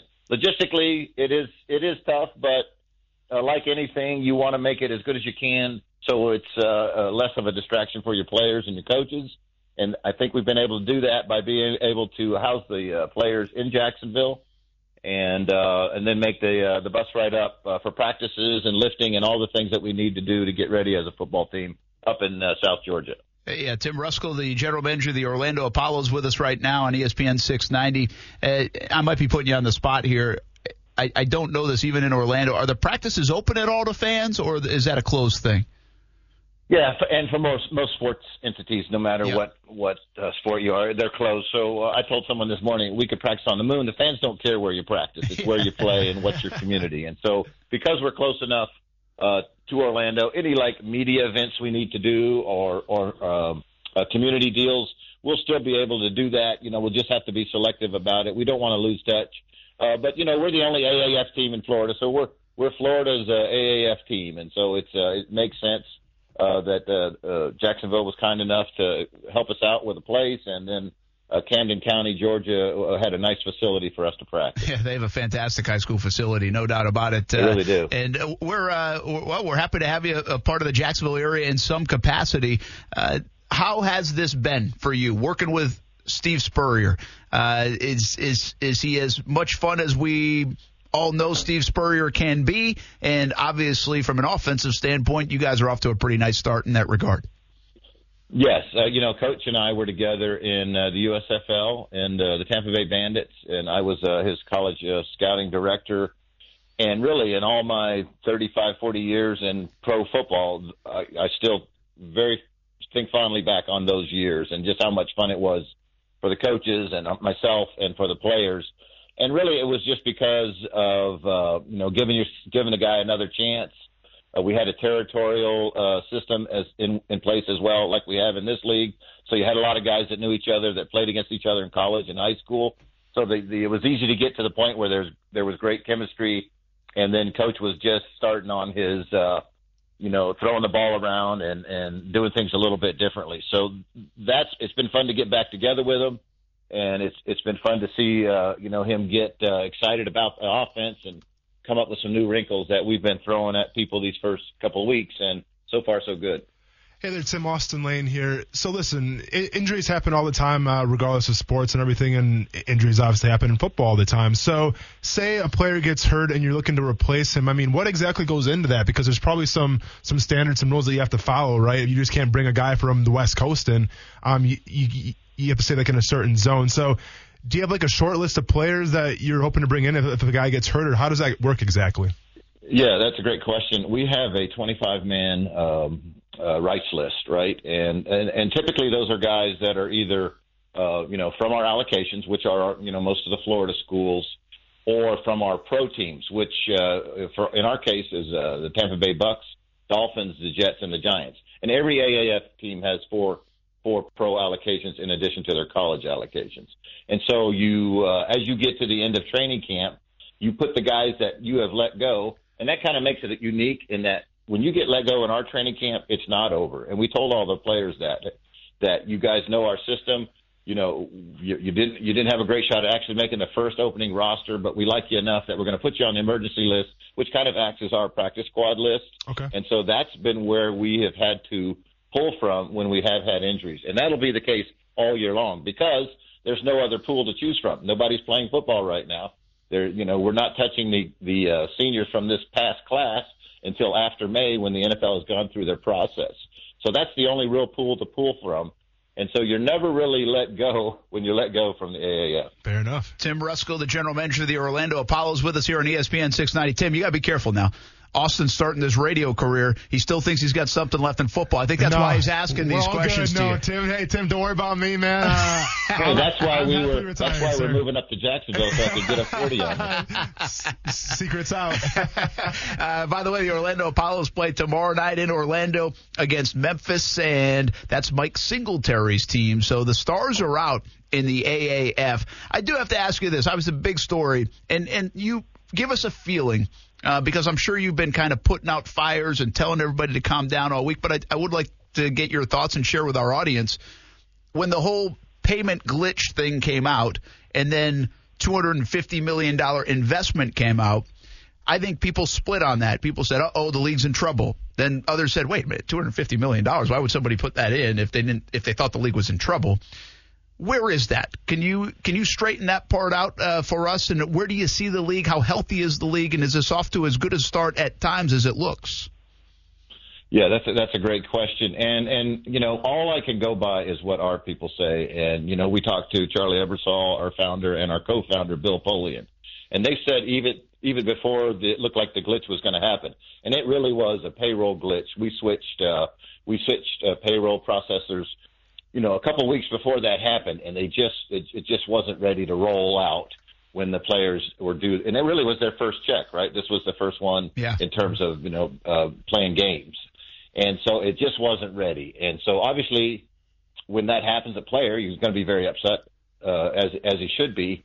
Uh, we initially were told, well, it, it may happen over the weekend, it may happen that Friday, or it should happen by Tuesday. And and I saw uh, Charlie at our game against San Antonio, and he he you know he said, Tim, this is absolutely not a money thing. It's not about stability of the league. This was a glitch, and you can tell your players you're going to get paid on Tuesday, and they did and uh, so we were ready to go. In the meantime, they've been in, uh, uh, working uh, for investors and, and um, recruiting investors all along, and we'll continue to do that. And that gentleman uh, uh, was at our game on Sunday, and you know that was that was quite the show to see. And he was, uh, you know, obviously uh, very impressed. I'm sure he had already made his mind up by that time, but you know, he, uh, he that that didn't hurt anything. So we are we are stable, we're good, and um, it was a real boost for all of us to hear about this, to know that we can go, you know, not just a year but years to get this thing right and get it to be ingrained in the sports community. As we wrap up with Tim Ruskell here, uh, the general manager of the Orlando Apollos, you have a background that you know what the NFL talent looks like. Tampa Bay, Right. Atlanta, Seattle, Chicago, Tennessee Titans. Do you look at, like we saw the league on the the debut and we had like Ryan Davis on and by the way we hope Ryan Davis is doing well. I don't know if you have an update He is on that. doing well. Thanks Good. for asking. He's Um, doing a lot better. but uh, he's a friend of the program, and obviously the Jags fans up here uh, know and like uh, Ryan Davis. But we we wondered what it would look like from a speed standpoint. I think everybody came away from that opening weekend and say, "Oh, yeah, you know what? Not bad." You know, mm-hmm. everybody's going to have their thoughts. You always have critics, but you've been around the NFL. You know what an NFL player looks like. You know what the speed of an NFL player is. How many guys do you think get a crack at the NFL, potentially make the NFL? I know it's a guess, but what do you think after watching this thing for a couple of weeks and obviously all the practices too? Yeah, and I and I, you know, I've done all of that, and I, I'm impressed with our group, and you know, I can only really see it thoroughly through the eyes of our team. But you know, we kind of have a, a formula in our head that we think a third of our guys will will get a legitimate shot to go up to the NFL and make it and stick, and then another third will, will get the shot and maybe go down to that last cut and maybe be out there unless they had some practice squad eligibility, and then a third might not get a shot. And then, you know, the next year that that last third comes back to you, you know, for another shot if if they want to, and then a sprinkling of those other guys. So maybe you get half your roster back. I think uh, as you would go into year two. And I think that if when I talk to the other GMs, I think that's pretty consistent throughout the league. So that's pretty darn good. Yeah. And uh, you know, I, I've been impressed with a lot of guys that we've brought in. We have a nice mixture of veterans and and guys that uh, you guys know this. You can fall through the cracks of the NFL so easily if if you're you know really haven't shown your stuff and you get to that time where you've got to come up with your second contract uh, uh, in addition to your co- your college contract. Sometimes the NFL, and I did this as a GM, you look at him and you say, hmm, this young guy's almost as good in terms of talent, and I can save this much money off the cap if I go with him as opposed to the guy that's going into the second contract. So it hurts them in a little bit that way. They just fall through the cracks, and it would be on any team because of the years that they've accrued. So we've got those guys, and then on the on the college, the young guys side, there's some guys that either didn't have a good pro day or they were from a smaller school or they went to a rookie mini camp and didn't get signed. So they really did not get a, a quality look. And we have three or four players on our team that fit that category. And you know what? When the scouts come around, they kind of feel like they know our veteran players. And I'm sure they've been surprised that some of those guys have done really, really well, but they're also very interested in those young guys that maybe fell through the cracks of their college system. Yeah, very well said. Tim Ruskell, uh, enjoyed the conversation. I'm sure we'll do it again in the near future, and welcome to Jacksonville next week. Thank you. Love to do it. Thank you, guys. Have a great weekend. All right, Tim Ruskell, the general manager of the Orlando Apollos. Good insight on the AAF. And by the way, the Orlando Apollos home against Memphis uh, tomorrow down in Orlando, eight o'clock. That game's also on NFL Network. So the, they are coming to Jacksonville to reside, if you will, during Mm-hmm. practice sessions for the next few weeks, and they'll practice at Camden County High School. Those practices are not open to the public, so they are hanging out in Southeast Georgia to Jacksonville and Orlando, uh, but they're two and zero right now under Steve Spurrier and. Up against Mike Singletary tomorrow uh, with the Memphis Express. You, Tim was talking about that, and you were shaking your head because isn't Oh, that yeah. how your career ended? Basically, that's how it ended. Uh, John Fox told me, "Listen, we think you have a lot of talent, but we have a guy who's a couple years younger than you, and uh, you're Cheaper. a little older, and he's cheaper, and that's the way it's going to be." That's the way so it goes be it. in the NFL. Welcome to the NFL. Stay in your lane, John Fox. no, it's all good, man. Oh, wait, oh, wait, that- that was nothing me. but love for him. Hey, th- and that was Brent Martineau at Twitter.com. Coming up next, stay in your lane. Fair enough. By Austin Lane on ESPN 690. Got a lot of guests on today. It's a full show Full show. for something that started out as a pretty quiet show. I feel like in the morning, Hey, really ramped up a lot. You never know what's going to happen. Robert Kraft might solicit solicit a prostitute. Yep. Just another Friday in our world. The guy's wearing Jordans, man. I told you. Allegedly, That's sketchy. by the way. Well, he wasn't allegedly wearing Jordans. The guy always wears Jordans. You never trust an old dude wearing Jordans, man. Rule number one. Um John Phillips will join us in just a few minutes to talk about that. But About Jordans? we got to. Uh, no. oh, okay. That's cool. But and I also want to ask John when he comes in about Zion Williamson a little bit too. If there's any kind of legality things involving him. Um, so I'm interested in that. But that's coming up at five o'clock, top of the hour. Right now, it's stay in your lane time. Although we're working on a magic whiteboard first. What do you got? Well, I'm trying to stay consistent. You know, I'm trying to do it every single commercial break. Uh, Well, I if you have to go to the bathroom every break, you'd have more well, time to do this Brent, stuff. I'm hydrating, man. I just I said uh, nothing but love for you, John Fox. Yeah, nothing but love for the guy. Absolutely. Yeah. It's business, right? As they say. Um, All right. Well, hang on. hey, let but, me uh, before yeah. you get to stay in your lane, Thank God, because my computer froze here. So one second, please. the yeah, before you, how much did you run today? How much did I run today? Yeah. Uh, I, I had a sprint workout on the treadmill. Um, that was my running, but I also had sparring this morning and got a mitt workout in as well. What's a mitt workout? Uh, you know, like hitting mitts. I mean, Brandon, if you're gonna be my ice man, you gotta know what mitt workout is. I've got to learn this terminology, but talk like to the layman's term here. Okay, We're so- talking to the casual. Okay, so say say you're watching Rocky and Mick was holding these things in his hands and Rocky was hitting them. Yeah. Those are mitts. Yeah, like I saw Drake doing that the other day. yeah, yeah. Drake was. and then, and, hey, whatever, Hey, were you man. impressed by Drake doing that? I mean, did he look good? Mm, He looked decent, but like that's the funny thing is people will post that kind of stuff just be like, check out what I can do just in case something popped off. You know, I'm ready to Yeah, go. that's where my shoulder Those conditioning are- would come in handy, though. Shoulder conditioning is key. Actually, we had some shoulder conditioning last night. You missed out on. Thanks for showing up. What was it? Uh, I don't get into all of it, but one of the one of the things that we had to do last night was shoulder endurance. So you know, like a heavy bag. Yeah. Yeah, you have to hang by your arms. They call it a gable grip. It's a wrestling term. You hold your hands like this, and for the people at home, I can't. You know, Just listening on kind of put your hands together, cross kind of put yeah, cross hands together, and uh, you basically hang from the heavy bag just with like your your arms and your forearms and your, and your hands. You hang from there for about a minute, and then uh, we supplemented that with. Is that like- hard? Yeah, it sucks Yeah. because like it- the, the the blood goes in your arms, so like it just everything gets. I guess they call it lactic acid gets built up. Uh, so then yeah, so we do that, and then we do like uh some handstand stuff too as well. I, I don't give all the secrets away, but Yeah. it's just a little teaser for you. Did you. you hit your shins with a golf club? No, but Any shin conditioning? no, but I don't know if I still got. I, got, I was a little had a disappointed, by the of- way, that the story about shin conditioning should have got more traction. Like Oh, oh, it's all good, man. What are you What are you gonna do? I tweeted it last week, or well, maybe did you see that video week. that I I linked underneath that? Yeah. yeah, that was pretty wild, huh? Absolutely, Yeah, But, but, shin uh, conditioning is Yeah, I mean, I I have some bruises from kickboxing and whatnot, but that's all part of it. But yeah, shin conditioning, uh, it's the real thing, and you can definitely tell in a fight if a guy doesn't have it, um, he's in trouble.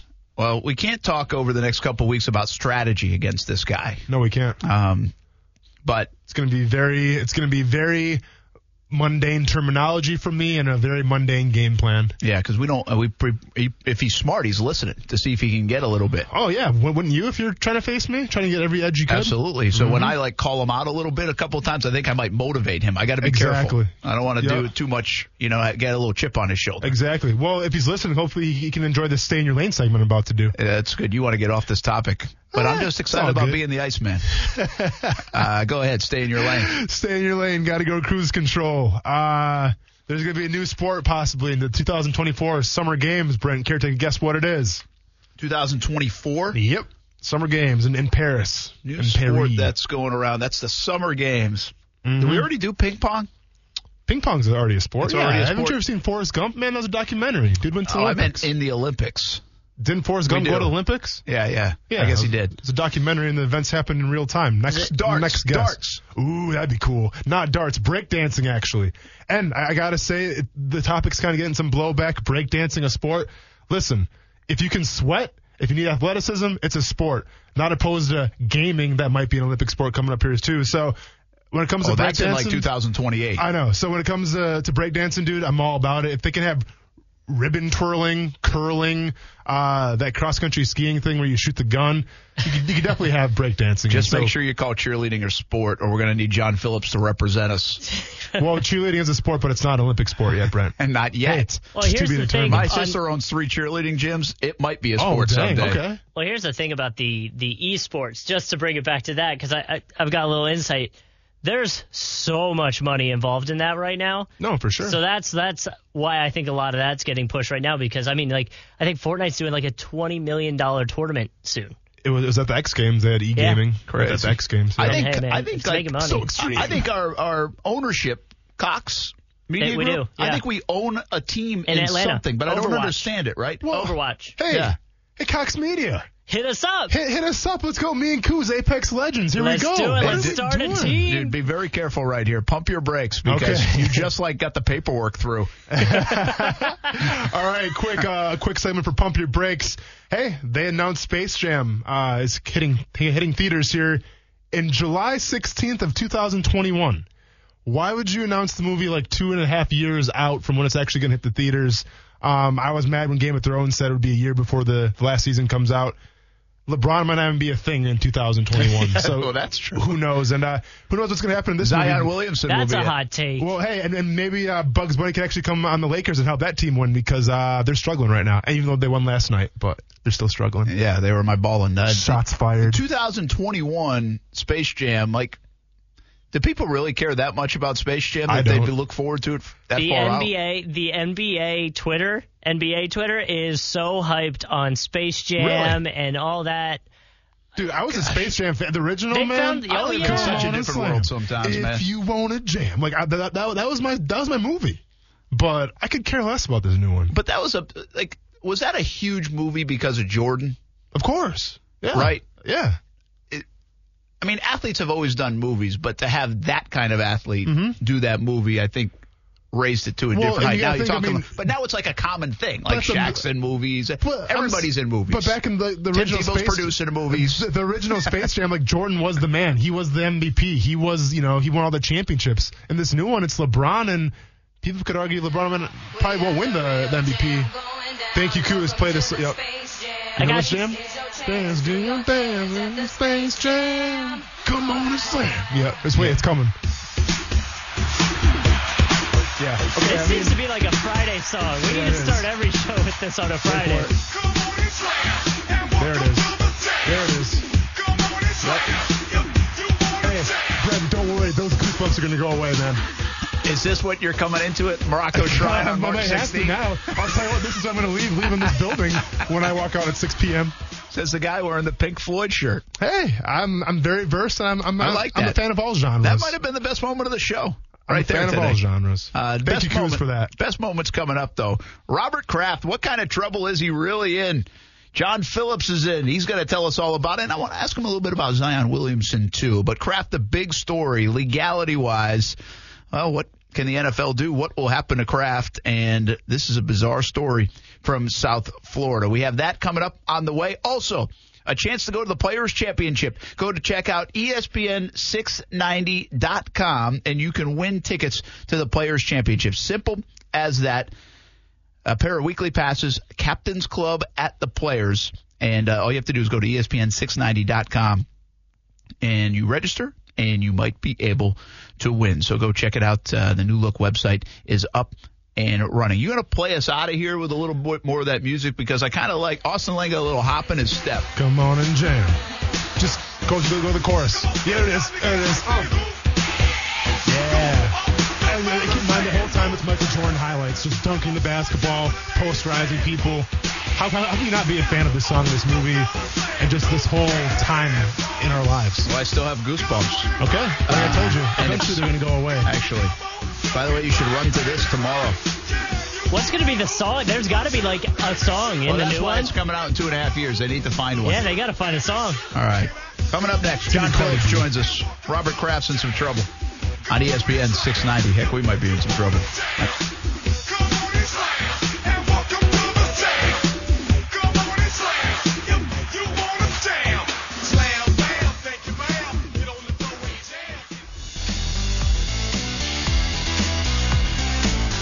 Catching up on the big story of the day. If you're just driving home on a Friday, heading in for a nice weekend, I can tell you this: you're going to most likely have a better weekend than Robert Kraft, the owner of the New England Patriots, because uh, he got caught up in a sex trafficking sting. And solicitation of a prostitute is the charge against the Patriots owner. That's a misdemeanor. But where does this thing go? What does it mean for the Patriots? What does it mean for Robert Kraft? What does it mean for the NFL? All questions uh, that we hope to get answered with a friend John Phillips who's uh, checking in. What's up, man? Hey guys, great to be in studio. Good to have you. You've been in this by. studio before. We've I changed have. it around a little bit. Yeah, yeah, yeah. It looks great. Now, Brent Martineau, Austin Lane, Coos here. One more hour to go on a Friday on ESPN 690. All right. We talked earlier. You said, "Whoa, this is uh, you've seen a lot of crazy stuff." so I- for you to say something like this is crazy, that tells me this is crazy. It's been, you know, it's been a crazy seven years, and I was planning on going home early, maybe having a pop, but uh, but not so much. You know, I got I got Robin Kraft, Robert Robert Kraft today. Um, but it's not, you know, it's not one count; it's two counts. They've got him going back and forth and back and forth, and apparently at one point he had a like a limo or a car service, and they even made sure that it was his car. So they've they've got him, and apparently there's video because this was a full-on sting, which we which we can get into about sex trafficking. I mean, it's it's it's it's an abysmal thing. Mm-hmm. It's different going and hire an escort who's kind of voluntarily gotten into that lifestyle, but but sex trafficked workers are are in some aspects slaves, mm-hmm. Mm-hmm. and that's the that's really and a huge problem in our country right now. huge problem. This was a part of a 200 person sting uh, that's that that that's been the focus of uh, Central Florida for for a few months, and they finally brought down this place. But you know, again, a strip mall in Jupiter, Florida, and you've got this multi-billionaire NFL owner who who goes to one of these massage parlors and and gets busted on video. That's as embarrassing as it gets. So what, at face value, it's a misdemeanor Two misdemeanors. or two misdemeanors. What does that part mean? Right. And could it be elevated or could it escalate from there? So, it, I mean, we don't. There always the state attorney can always look for more charges, but right now, from what they have, so the first time you've been charged with prostitution, hopefully none of the listeners or I will have this problem, but it's up to 60 days. Second time is a class one misdemeanor, so it's it's up to a year. So I mean, in theory, he's facing a year in jail, uh, but it's he. I'm sure he doesn't have this record. You know, usually these things will go through pretrial intervention where they won't. They'll they'll do something uh, before filing charges. Uh, but right now, you know, as we sit here today, there's there's going to be a warrant soon because he's not a local. They can't just send him a you know a, a notice to appear. Mm-hmm. So there's going to be a warrant for Robert Kraft in, in Florida to appear for prostitution charges. So uh, a question I kind of brought up on the show earlier today, and obviously you can probably answer better than I ever could. Say Robert Kraft for some reason knew what exactly what was going on there. Now are we talking a bigger case, obviously that on, is- on a federal level? if he was financially involved, if if he was, and this could reach federal level, mainly for the owners uh, of the facility, but i i if if he had some knowledge, if if one of these workers were underage, uh, which you know, which right now they were bringing in. Uh, translators, according to the press report, to just figure out who, who, what, when, where, and why. What a mess. And so, i- if i i I, I I'm a lawyer. I'm a trial lawyer. Yeah. And so one of the first things that you know, and we we pay attention. I, I give to like Rethreaded and some of the local sex trafficking uh, nonprofits, but there's great federal law that brings down hotels. So I had a sex trafficking organization tell me that you can fly a, a businessman, so to speak, could fly into Atlanta and within 30 minutes of landing, choose the age and and race of somebody they want to have and could have it. And that is abysmal. It's appalling. And yeah, so in theory, one of these these workers could sue Robert Kraft uh, as well as the facility through federal law. Yeah, and I guess right now we have to assume that it's just the two misdemeanors Right. and probably doesn't go there. But I mean, we're just assuming that, which is probably a terrible thing to do when you're talking about this kind of stuff, Right. assuming anything. But let's take it from an NFL standpoint then. Huge. Is is there something the NFL potentially can do? We were arguing a little bit earlier. Yeah, player might be treated differently, but when you own a team, Right. you are your own police, at least for your franchise. You- now there is the NFL commissioner, but you have a safe haven because you are a billionaire and own this thing. There's nobody unless you have a board of directors or Jonathan Kraft is going to say, "Hey, Dad, get out of here. I have more power than you now." Right. I mean, what what's the punishment? But you're still part of the NFL. What was my point? and that's it. Where does the still shield part come of the in? shield. Roger Goodell and the other owners are going to have some kind of clandestine meetings about this and try to figure out what to do because how can you look they're not going to look at it this, like this but how, can you punish Colin Kaepernick with banishment and Robert Kraft gets to go make another billion? Um you know never mind. If if this thing were stepped up even the slightest he could potentially have sex offender status. Could you imagine? Uh, and, and and you know we've seen that where 18 year old kids, 19 year old kids go skinny dipping and get popped and and have a lifelong sex offender status. And here you know here's a guy that does this, and so the Shield's going to have to do something, I- I- a fine.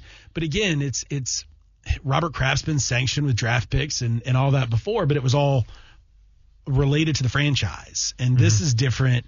Um, it, it, it it's new. It's kind of new precedent because billionaires tend not to get tagged with misdemeanors. Yeah, and, and on top of that, again, we talked about it. Fine, okay, you fine them a couple million dollars, it happens. Suspend, maybe, maybe there's a suspension that they agree upon. Remember, this is a very, uh, not all owners have a face that transcends the sport. Jim, uh, obviously Jerry Jones does, right? But this guy's number two on the list, Right. If he's not number one, but I think Jerry Jones takes that cake. Am I missing one? I mean, Irsay because he got in trouble, perhaps, mean, but I don't think so.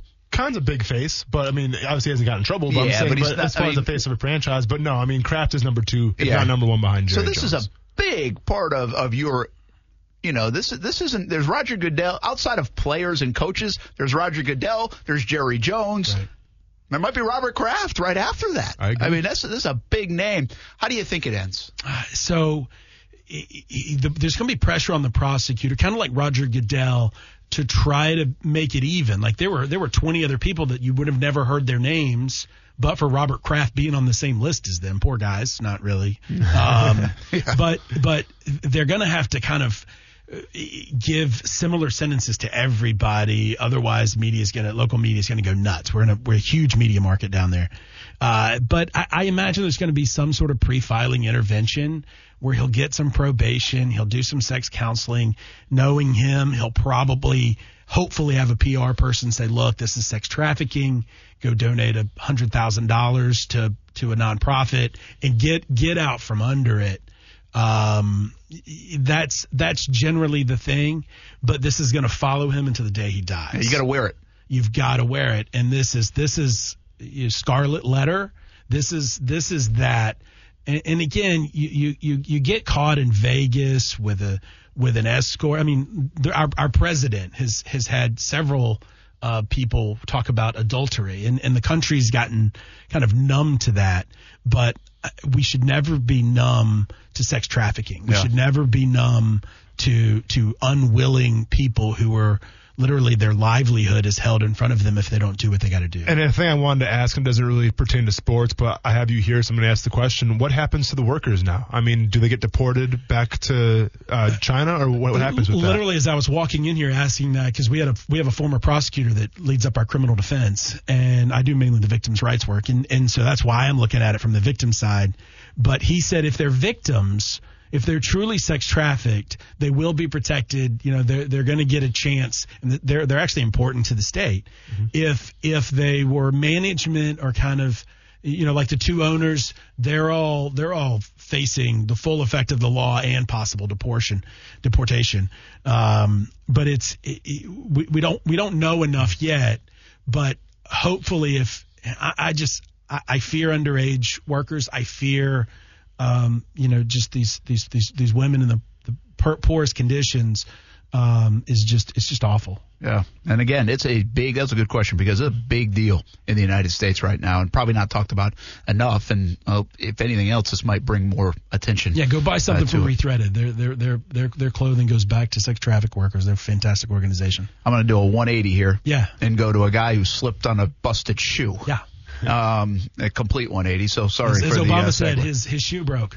That's right. He did. He did. Uh, you could lip read there, uh, and it did. It did. Zion Williamson. Yeah. I didn't think about it until I talked to you and, and said, "Hey, you coming? You want to come in?" Is there some form of legal something that could take place off this with all the money at stake, all the attention on it, and a shoe that malfunctioned? So it's complicated. Um, you, you know, you, as far as Duke being able to sue Nike or make a claim against Nike, they cannot. They had a contract. And in fact, Darren Rovell tweeted out the contract.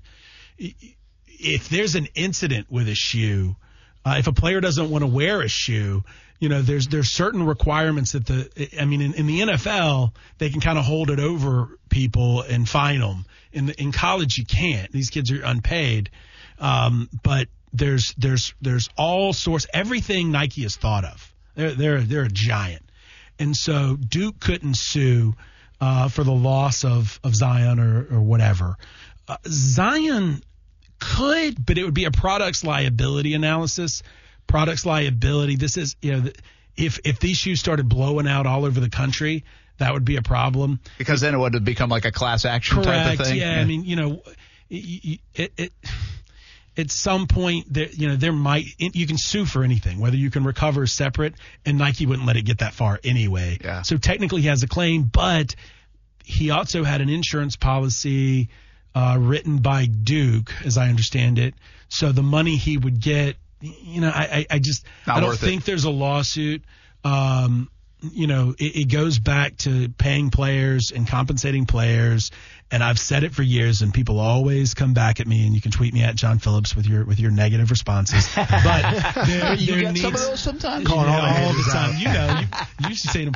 But it, I think it- we might have gone back and forth at Exactly. and so you bailed me out of some of these.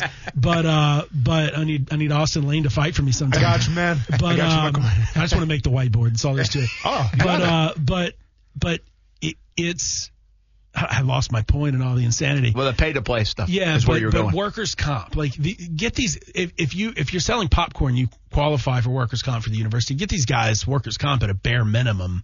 Um, you know, especially if you've got a required before you can enter the professional sports. I mean, it's just such a such a crazy rule. But but you also don't want 18 year olds going into the NFL and the NBA. Yeah. So, but workers' comp is a that's something that doesn't get mentioned as much. We're not smart enough to figure that out, probably. But we don't talk workers' comp. We talk pay to play stipends. which I'm all for. But at a bare minimum, you get these guys, and and some say that well because they get free medical treatment, it's kind of like workers' comp. I'm like, no, it's it's not because you don't get the lump sum settlement, you don't get the protection, um, and then the other side as well. But they could insure the universities insure them. Like, uh, just I, I I have no I have. I, I went to the University of Alabama. I'm I'm I'm I'm I get I get big mega programs, although they weren't as good when I was there. But but it, the you know the blood, sweat, and toil. I'm I'm on the player side. Yeah, and I think a lot of people are. And, and where does it land? I think we're still maybe years and years away from figuring that out, Right. uh, that part of it. All right, take off the lawyer cap. Yep. Uh, you can't have a pop in here, but let's. You're on your porch now and Yep, having yep. a pop, and and we're getting into go. The, I know you're a big Jags guy. Yep. Going the combine. Big time coming up with free agency, franchise tag potential with Nick Foles. You've heard all the stories, you see it, all the discussions. What do you want, or what do you think the Jags will do at the quarterback spot? You know, I, it depends on where they, you know, what happens before us in the draft. But I, I, I, I do like Haskins. Um, you know, I, I, I wish I could project to next year and grab that that kid from Alabama in 2020. But you can do both, I guess. But I'm also conflicted because you know that that BB5 guy, you know, is a friend of mine, Yeah, and yeah. so uh, I, I want the best for Blake, and I, but I do think that a new, you know, a new ch- a change of scenery will will help everybody. Yeah. Um, but Sure feels like it. I, I just I don't know about Foles. Uh, I've I've heard about it. I get it. Uh, I just. You know, we're we're gonna we're gonna have a party at the Duval house. I was going to say, just anybody that makes the party rock at the We're gonna Duval have a party right? at the Duval house right across the street. Uh, either way, we need to invite Austin over. Yes, please. Um, and and we actually so so off the record or off the subject, Sight and Sound, the the, the people. I was gonna say, this is a bad place to be off the record yeah, right yeah, now. no. On With the red light record. on in front of me. No, Sight and Sound. Hey, block your ears, everybody. Sight and Sound does all this, the audio and video setup, the, the, the, them and PRI, and they had these huge, like 15 feet tall um, statues with the Jaguar, old Jaguar reaching out, and we bought them. Oh, really? So they're going to be outside the Duval house too Right next on. season. But it's you know it, it's tough. It, I, I just I hope we keep making strides. I haven't given up on on Dave and, and the gang. They you know I think they thought that the power running game would be still viable in the NFL. And you know we'll see what they do with Fournette. I mean that's a big how he comes back next year is a big decision, um, or, or big you know big momentum. Um, so I don't know. Uh, yeah, I think uh, it's interesting when we talk about the Jazz. I think this is one. I've been here. This is 11 years now, and this is the most confounding offseason yet. And that's that, it's got It's some something. rivals now. Yeah, yeah, yeah. But but I just think the decision making is you could line 10 people up, and I think we could come up with probably four, five, six different answers out of the 10. You could, and, and but either way, th- we're finally moving in the right direction. I mean, everybody thought Leftwich when Leftwich came out, everybody thought Leftwich was the guy. Heck, Matt Jones was the guy right before they drafted him. People all believed the day after Matt Jones, that Matt Jones is going to be a star. Uh, some most, um, but we've we've Haskins is has got the ability. I, I'm not a big fan of the the guy that's five nine, five ten. Um, Yeah, Kyler Murray. yeah, but but I can't imagine they are either. I can't It'd be either. surprise me. I'd be shocked Coughlin if they are. But uh, we'll see what happens. Hey, uh, good catching up with you. Yeah, great. Thanks for We're- we're, straightening we're gonna this do this out. more. Absolutely. We're gonna come on as a sponsor of this this uh this here radio show. We love well, it. it'd be Yeah. great, and uh, thanks for stopping by. And also keep your phone by you because during Sawgrass, if I get thrown out of the of that tournament, I'm giving you a call first. So. Four four four four four four four. But you'll get the Easy cell. enough. You'll get Uh, the cell I'll number. leave the cell number. I appreciate it, man. Back line. Don't worry, Brett, hey, Absolutely. Brett, we're all covered Hey, now, man. Throw We're good that to go. number up on a whiteboard. Yeah, John you got it. Phillips, go have the pop. Have a good All right, weekend, guys. man. Thanks. All right, uh, we come back on ESPN 690 right after this. I wanted to talk about something with Tom Coughlin and electrifying offensive players. Does he go Kyler Murray? We'll touch on it next. on E- Welcome back here on a Friday edition of Action Sports Jax on ESPN 690. Thanks, John Phillips, for coming in, man. We've had a crowded show today, but absolutely loved it and uh, having a good week. Hopefully, you guys had a good week out there and head into a nice weekend. Uh, coming up here in Jacksonville in the River City. Again, Players Championship now, 17 days, I think it is, and counting. Hope I don't know the hours and minutes, but uh, you get a chance to win tickets and weekly passes to the Captains Club for the Players Championship. Go E ESPN690.com. That's the place to go, E ESPN690.com, our new and improved website, and you can register and win tickets to the players. Go to the contest section of the website. Uh, reminder, as always, 904-362-9901 is the number. Uh, we've been filled with guests, but if you want to get in on a Friday, it's uh, as you head into the weekend, feel free. 362-9901. Question I just put out there too is, you know, you think Kyler Murray, and, and this crossed my mind earlier today, said, has Tom Coughlin ever really taken like he, Tom Coughlin feels like a check the box kind of guy, right? Offensive lineman, defensive lineman. Uh, the quarterback probably's got to be six three, six four, six five, somewhere in there. Has he been risky at all in places where he's been? Now, again, when he was with the New York Giants, Jerry Reese was a big part of building the New York Giants as well, but no doubt Tom Coughlin was a part of it, had a say. And I think, uh, obviously in Jacksonville, he started with Tony Boselli. So, you know, you kind of think stability, more conservative, safer picks. But has he gone out on a limb and said, hey, let's go grab this guy or that guy and let's take a chance because I see something that others don't, or I'm not afraid to see something uh, that others don't. And that's not easy to do all the time. Yeah, as I'm doing some research because you literally yeah, just I, dropped this I on sprung top this of me on right it. now, really, I sprung it on myself too because I I thought of it, but then I forgot to really um, check into it. So No, did- where did where did what draft was Odell Beckham Jr. 2014. Um, also in that draft, 2014, in the fourth round, he took Andre Williams, running back. Um, his running backs, you know, it kind of varies, but in 2012, he took David Wilson in the first round. Uh, I'm not really sure how he amounted in the NFL. I feel like it wasn't that of a pick. No, Um, and I'm talking like by the way, for this to be a risk, about game change. Yeah. We're, we're talking like the first three rounds here. Mhm. Like, okay, so Odell Beckham's 2014. Did he have the baggage coming out? He had some issues coming out, if I remember right. Him and Landry, Mm-hmm. I think, might have both had a little bit, but not like crazy. And obviously, the talent was there for them to take him at number 12. I've got the draft history right in front of me. So, but Pugh, Hankins, the Damontre Moore in 2013, Randle. David Wilson, Rueben Randle, Jayron Hosley uh, in 2012. Uh, 2011, Prince of Amukamara, Marvin Austin, Jerrel Jernigan. I mean, Jason Pierre Paul and Joseph and Chad Jones. I'm going first three rounds, folks. Hakeem Nicks. Not a risk, right? I mean, Hakeem Nicks, that wide receiver? No. So keep going back. Phillips, Thomas, Manningham, they took in 2008. Aaron Ross. Oh, vacation man, Aaron Ross. Yeah, yeah. we will stop right there. Uh, Steve Smith, Jay Alford, uh, Kiwanuka in 06, and Sinorice Moss. Um, what we're coming up with is no. Keeps it pretty close All to the the way back to 2004. You know what his riskiest pick might have been? this sounds kind of interesting. Is Chris Snee.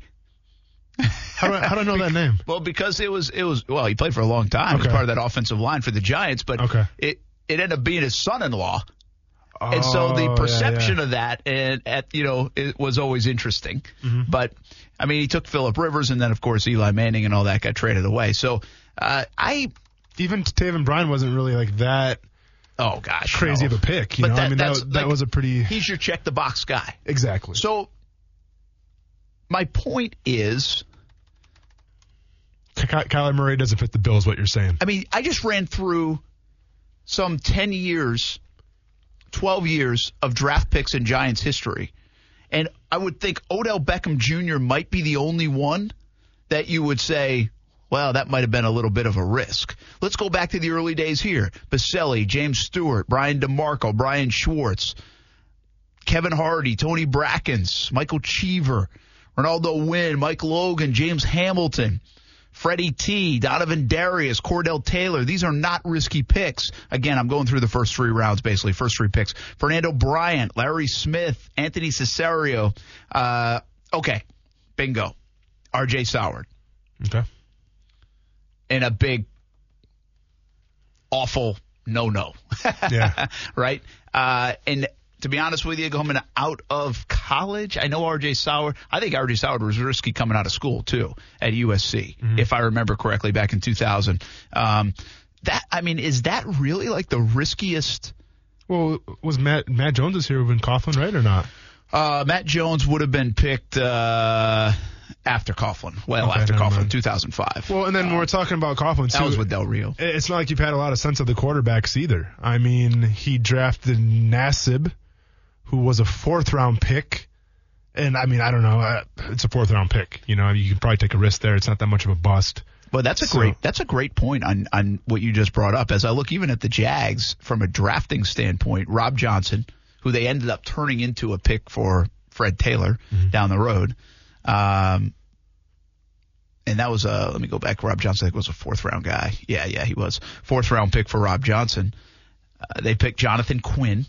That was a third round pick, and you know they picked Philip Rivers with the Giants. and that's and Garrard is a fourth round pick in 2002.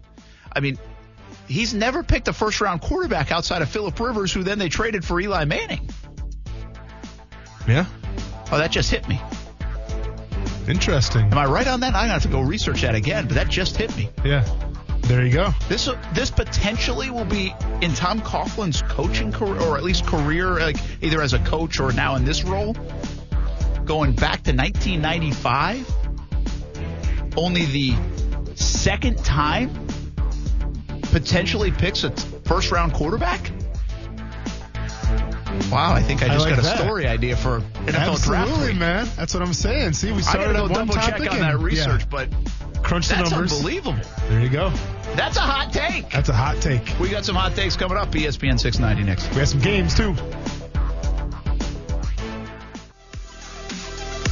Hey, welcome back here. Half hour to go up until 6 o'clock on a Friday in Jacksonville, Florida. Action Sports Jax on ESPN 690. I don't know why this was such a revelation to me, but it certainly was as we figured out uh, right before we went to break.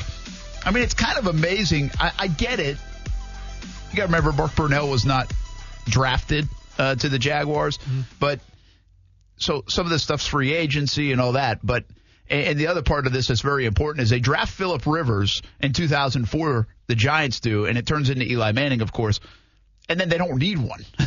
so it's but but what I'm putting out there right now is it still jumps out at you that since 1995, that is a long time ago now Yeah. right? Mm-hmm. That's now some 24 years ago. 20. So he is Tom Coughlin's teams have drafted a quarterback in the first or second round once. It was Eli Manning. Yeah. Well, it was Philip Rivers that turned into Eli Manning. Mm-hmm. How do you feel about that? Well, there's not much of a track record other than he's one for one. I mean, by the way, he's really two for two because Philip Rivers was good too. Yeah. Yeah, yeah, yeah, yeah. So, I've heard. he's two for two in the same draft. I don't know why that's so shocking to me, but it really feels pretty shocking to me. You got some hot takes, Coos, or what? Coos, what you up today? You trying to just make it through the rest of the week?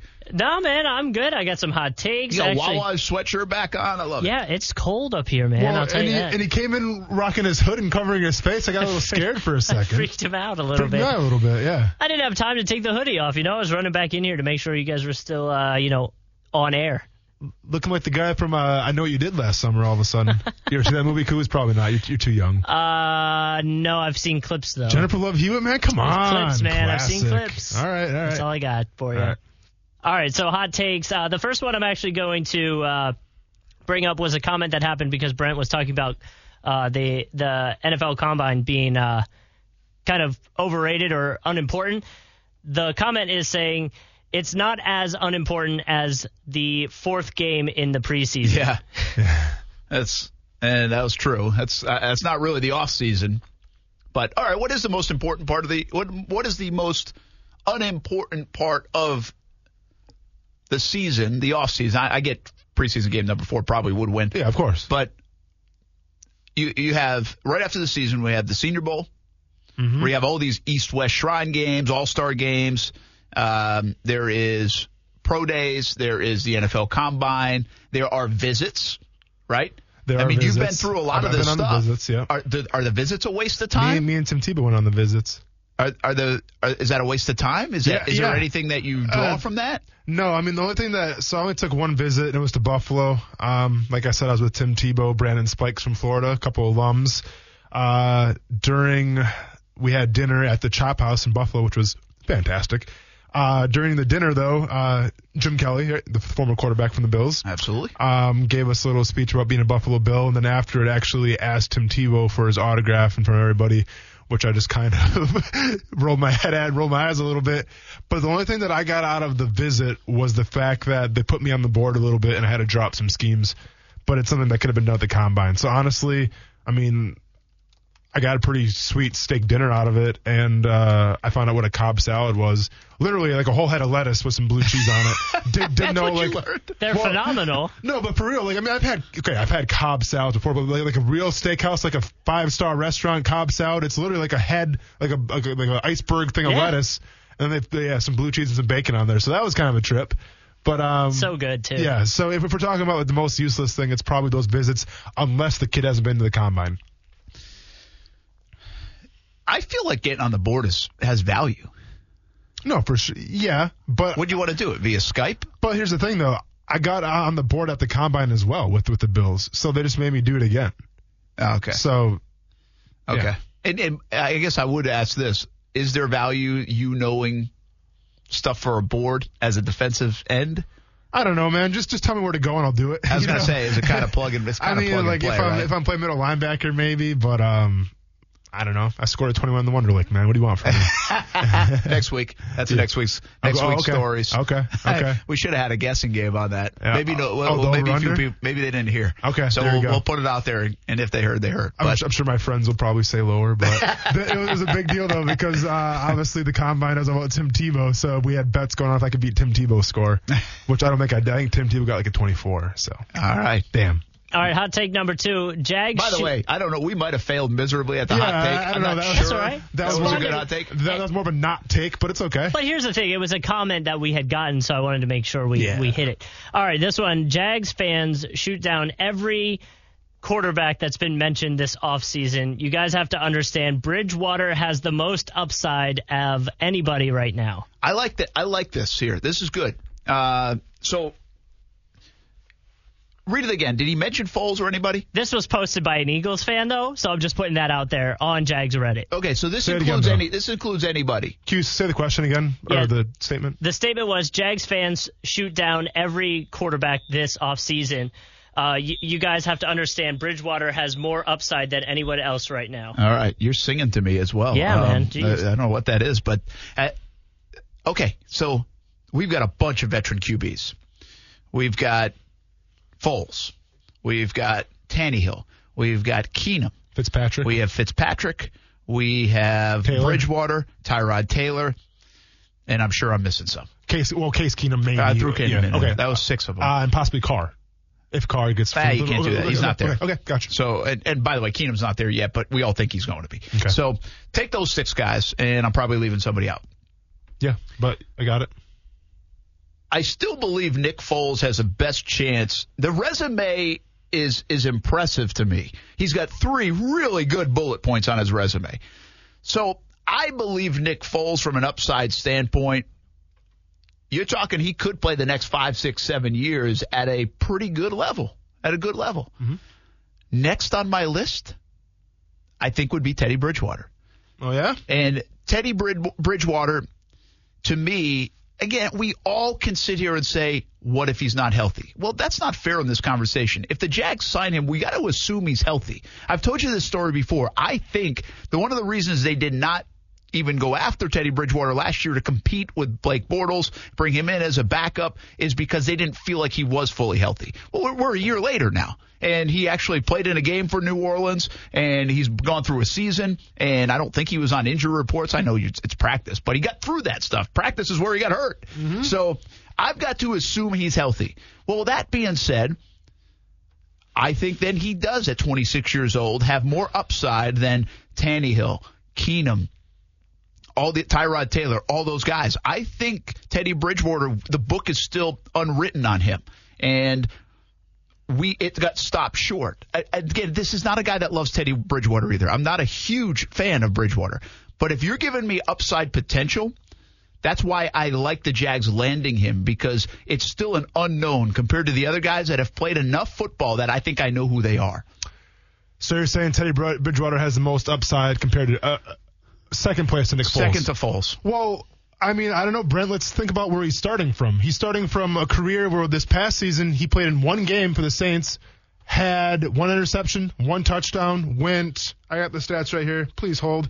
He went uh, 14 for 23, 60% completion percentage, a 70 something quarterback rating. Well, then, that's, hey, the that's Jags a, should keep Blake Bortles well, as a quarterback because but, he had a great game against the Patriots. Well, hey, that's, that's one a, game. Okay, and Blake Bortles had a bad season, but guess what? Next season he's got a lot of upside because can you really go down that farther? So, so when we're saying Teddy Bridgewater, we don't know what he's capable of. Knock so, on wood, so, by the way. So, so from an upside standpoint, of course he's going to have the highest upside because – he's a risk. But guess what? He also has the biggest downside because we don't know what we're getting with him. At least with Tyrod Taylor, with Ryan Fitzpatrick. These are well with Tyrod Taylor, it's a guy you're going to throw in there, not going to make a lot of mistakes, a lot of turnovers. Ryan Fitzpatrick's kind of a loose cannon sometimes, but he's got the arm.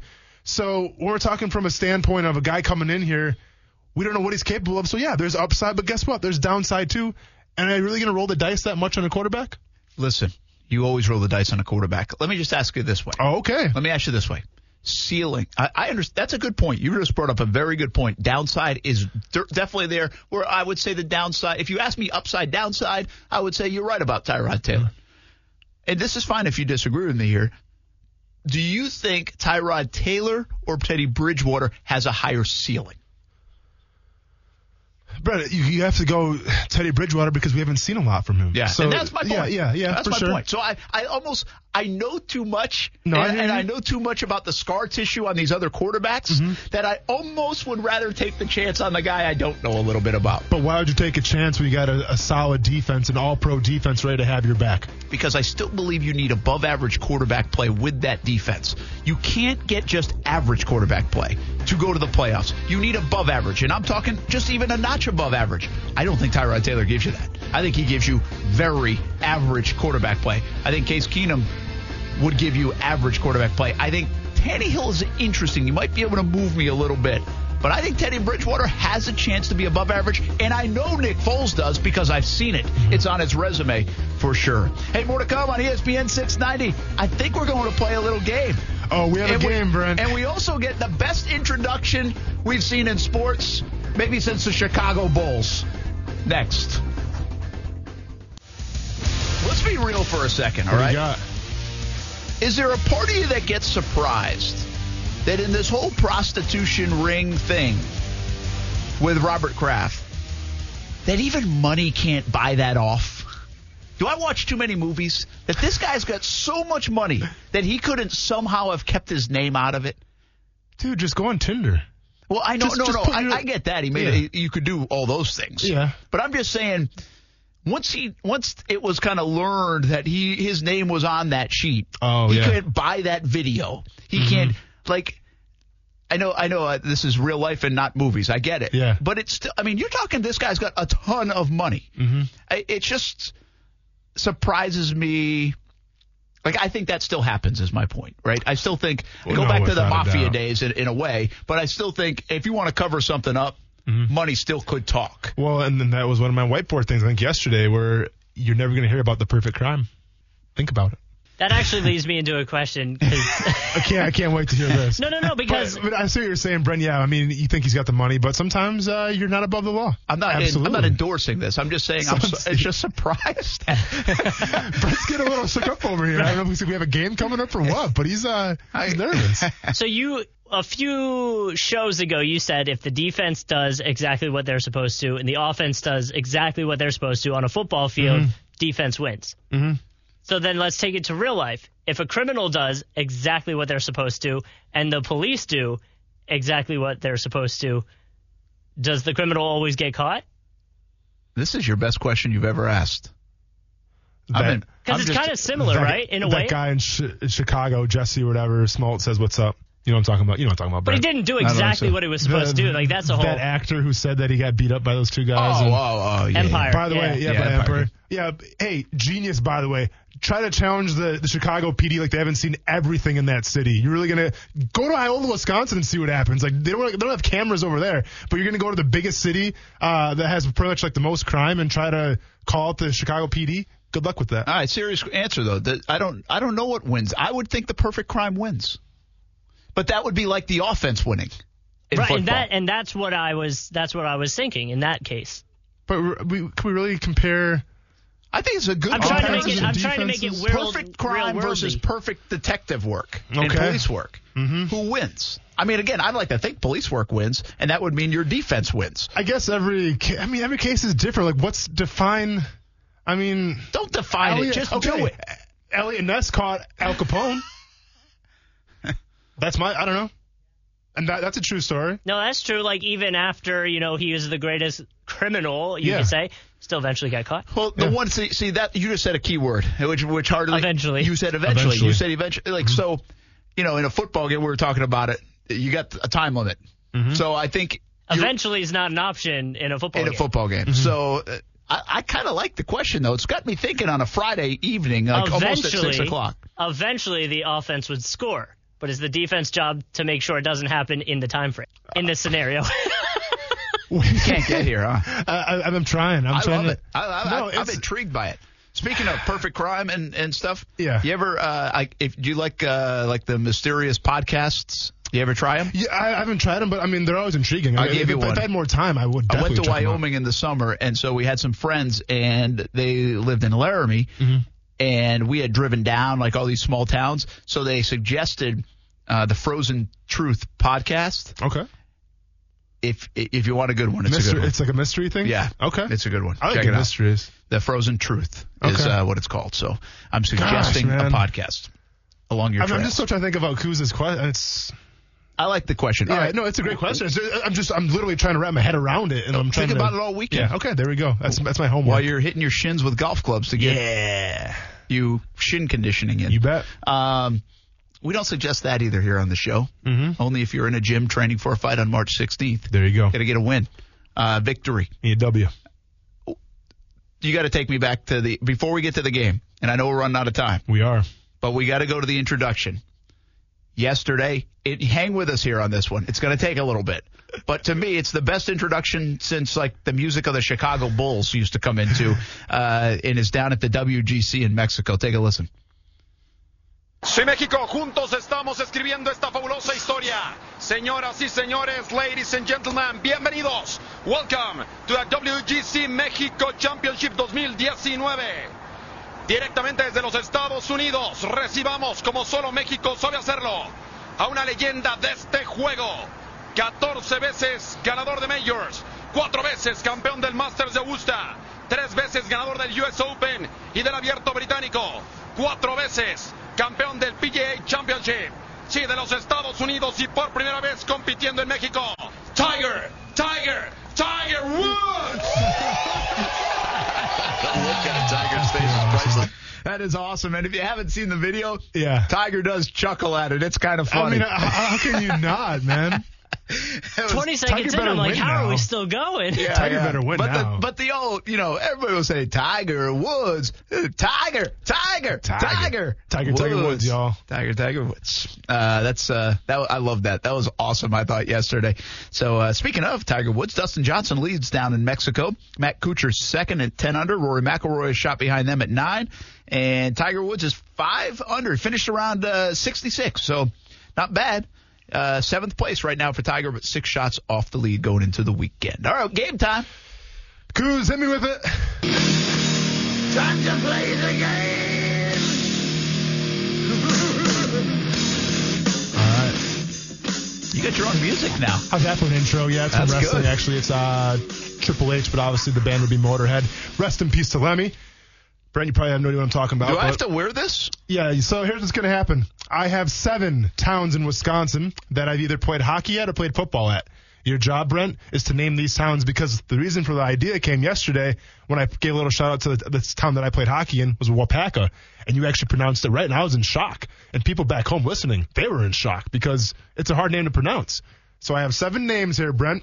We're gonna see how well you know Wisconsin, how well we can, uh, you know, we can flow and be a team chemistry, uh, kind of like a bonding game here. So this is going to be one that that if you're watching on Twitter or at Brent H. Jacks, Yes. if you're watching on YouTube channel Action Sports Jax or on Facebook at ESPN Yep. 690, this will be helpful if you're watching instead of just listening. Exactly. So here's what's gonna happen. I'm gonna show the camera what the what the town is. I'm then gonna whisper it in the microphone so the people know. Brent, you get one opportunity to say the town. There's no like trying to sound it out. Once you're ready, say the town. so I have to put these headphones on. yes.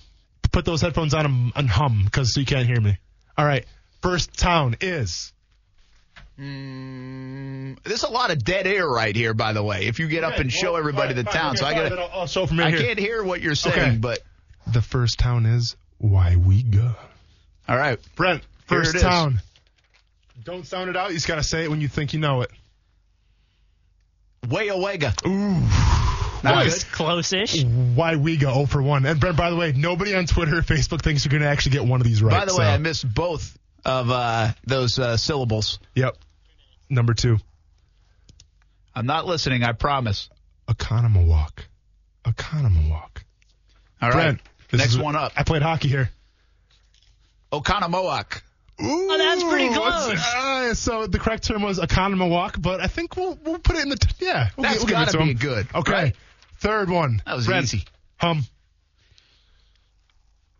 By the way, you people in Wisconsin must be able to spell really good. Wauwatosa. You'd, you'd be surprised, Brent. Really good. Wauwatosa. Wauwatosa. Brent, what does that one say? Uh, I think I got this one right here. Okay. Just does it sound like the shirt? Hopefully that Justin's wearing. Wauwatosa. Bam! Brent! Okay. Listen, I grew up caddying at a golf course named Wannamoisett. Okay. Sounded like that a little bit. All right, you ready for the next one? I'm ready. I think Kaukauna. Kaukauna. this is either really fun or the worst radio ever because I can't hear a thing.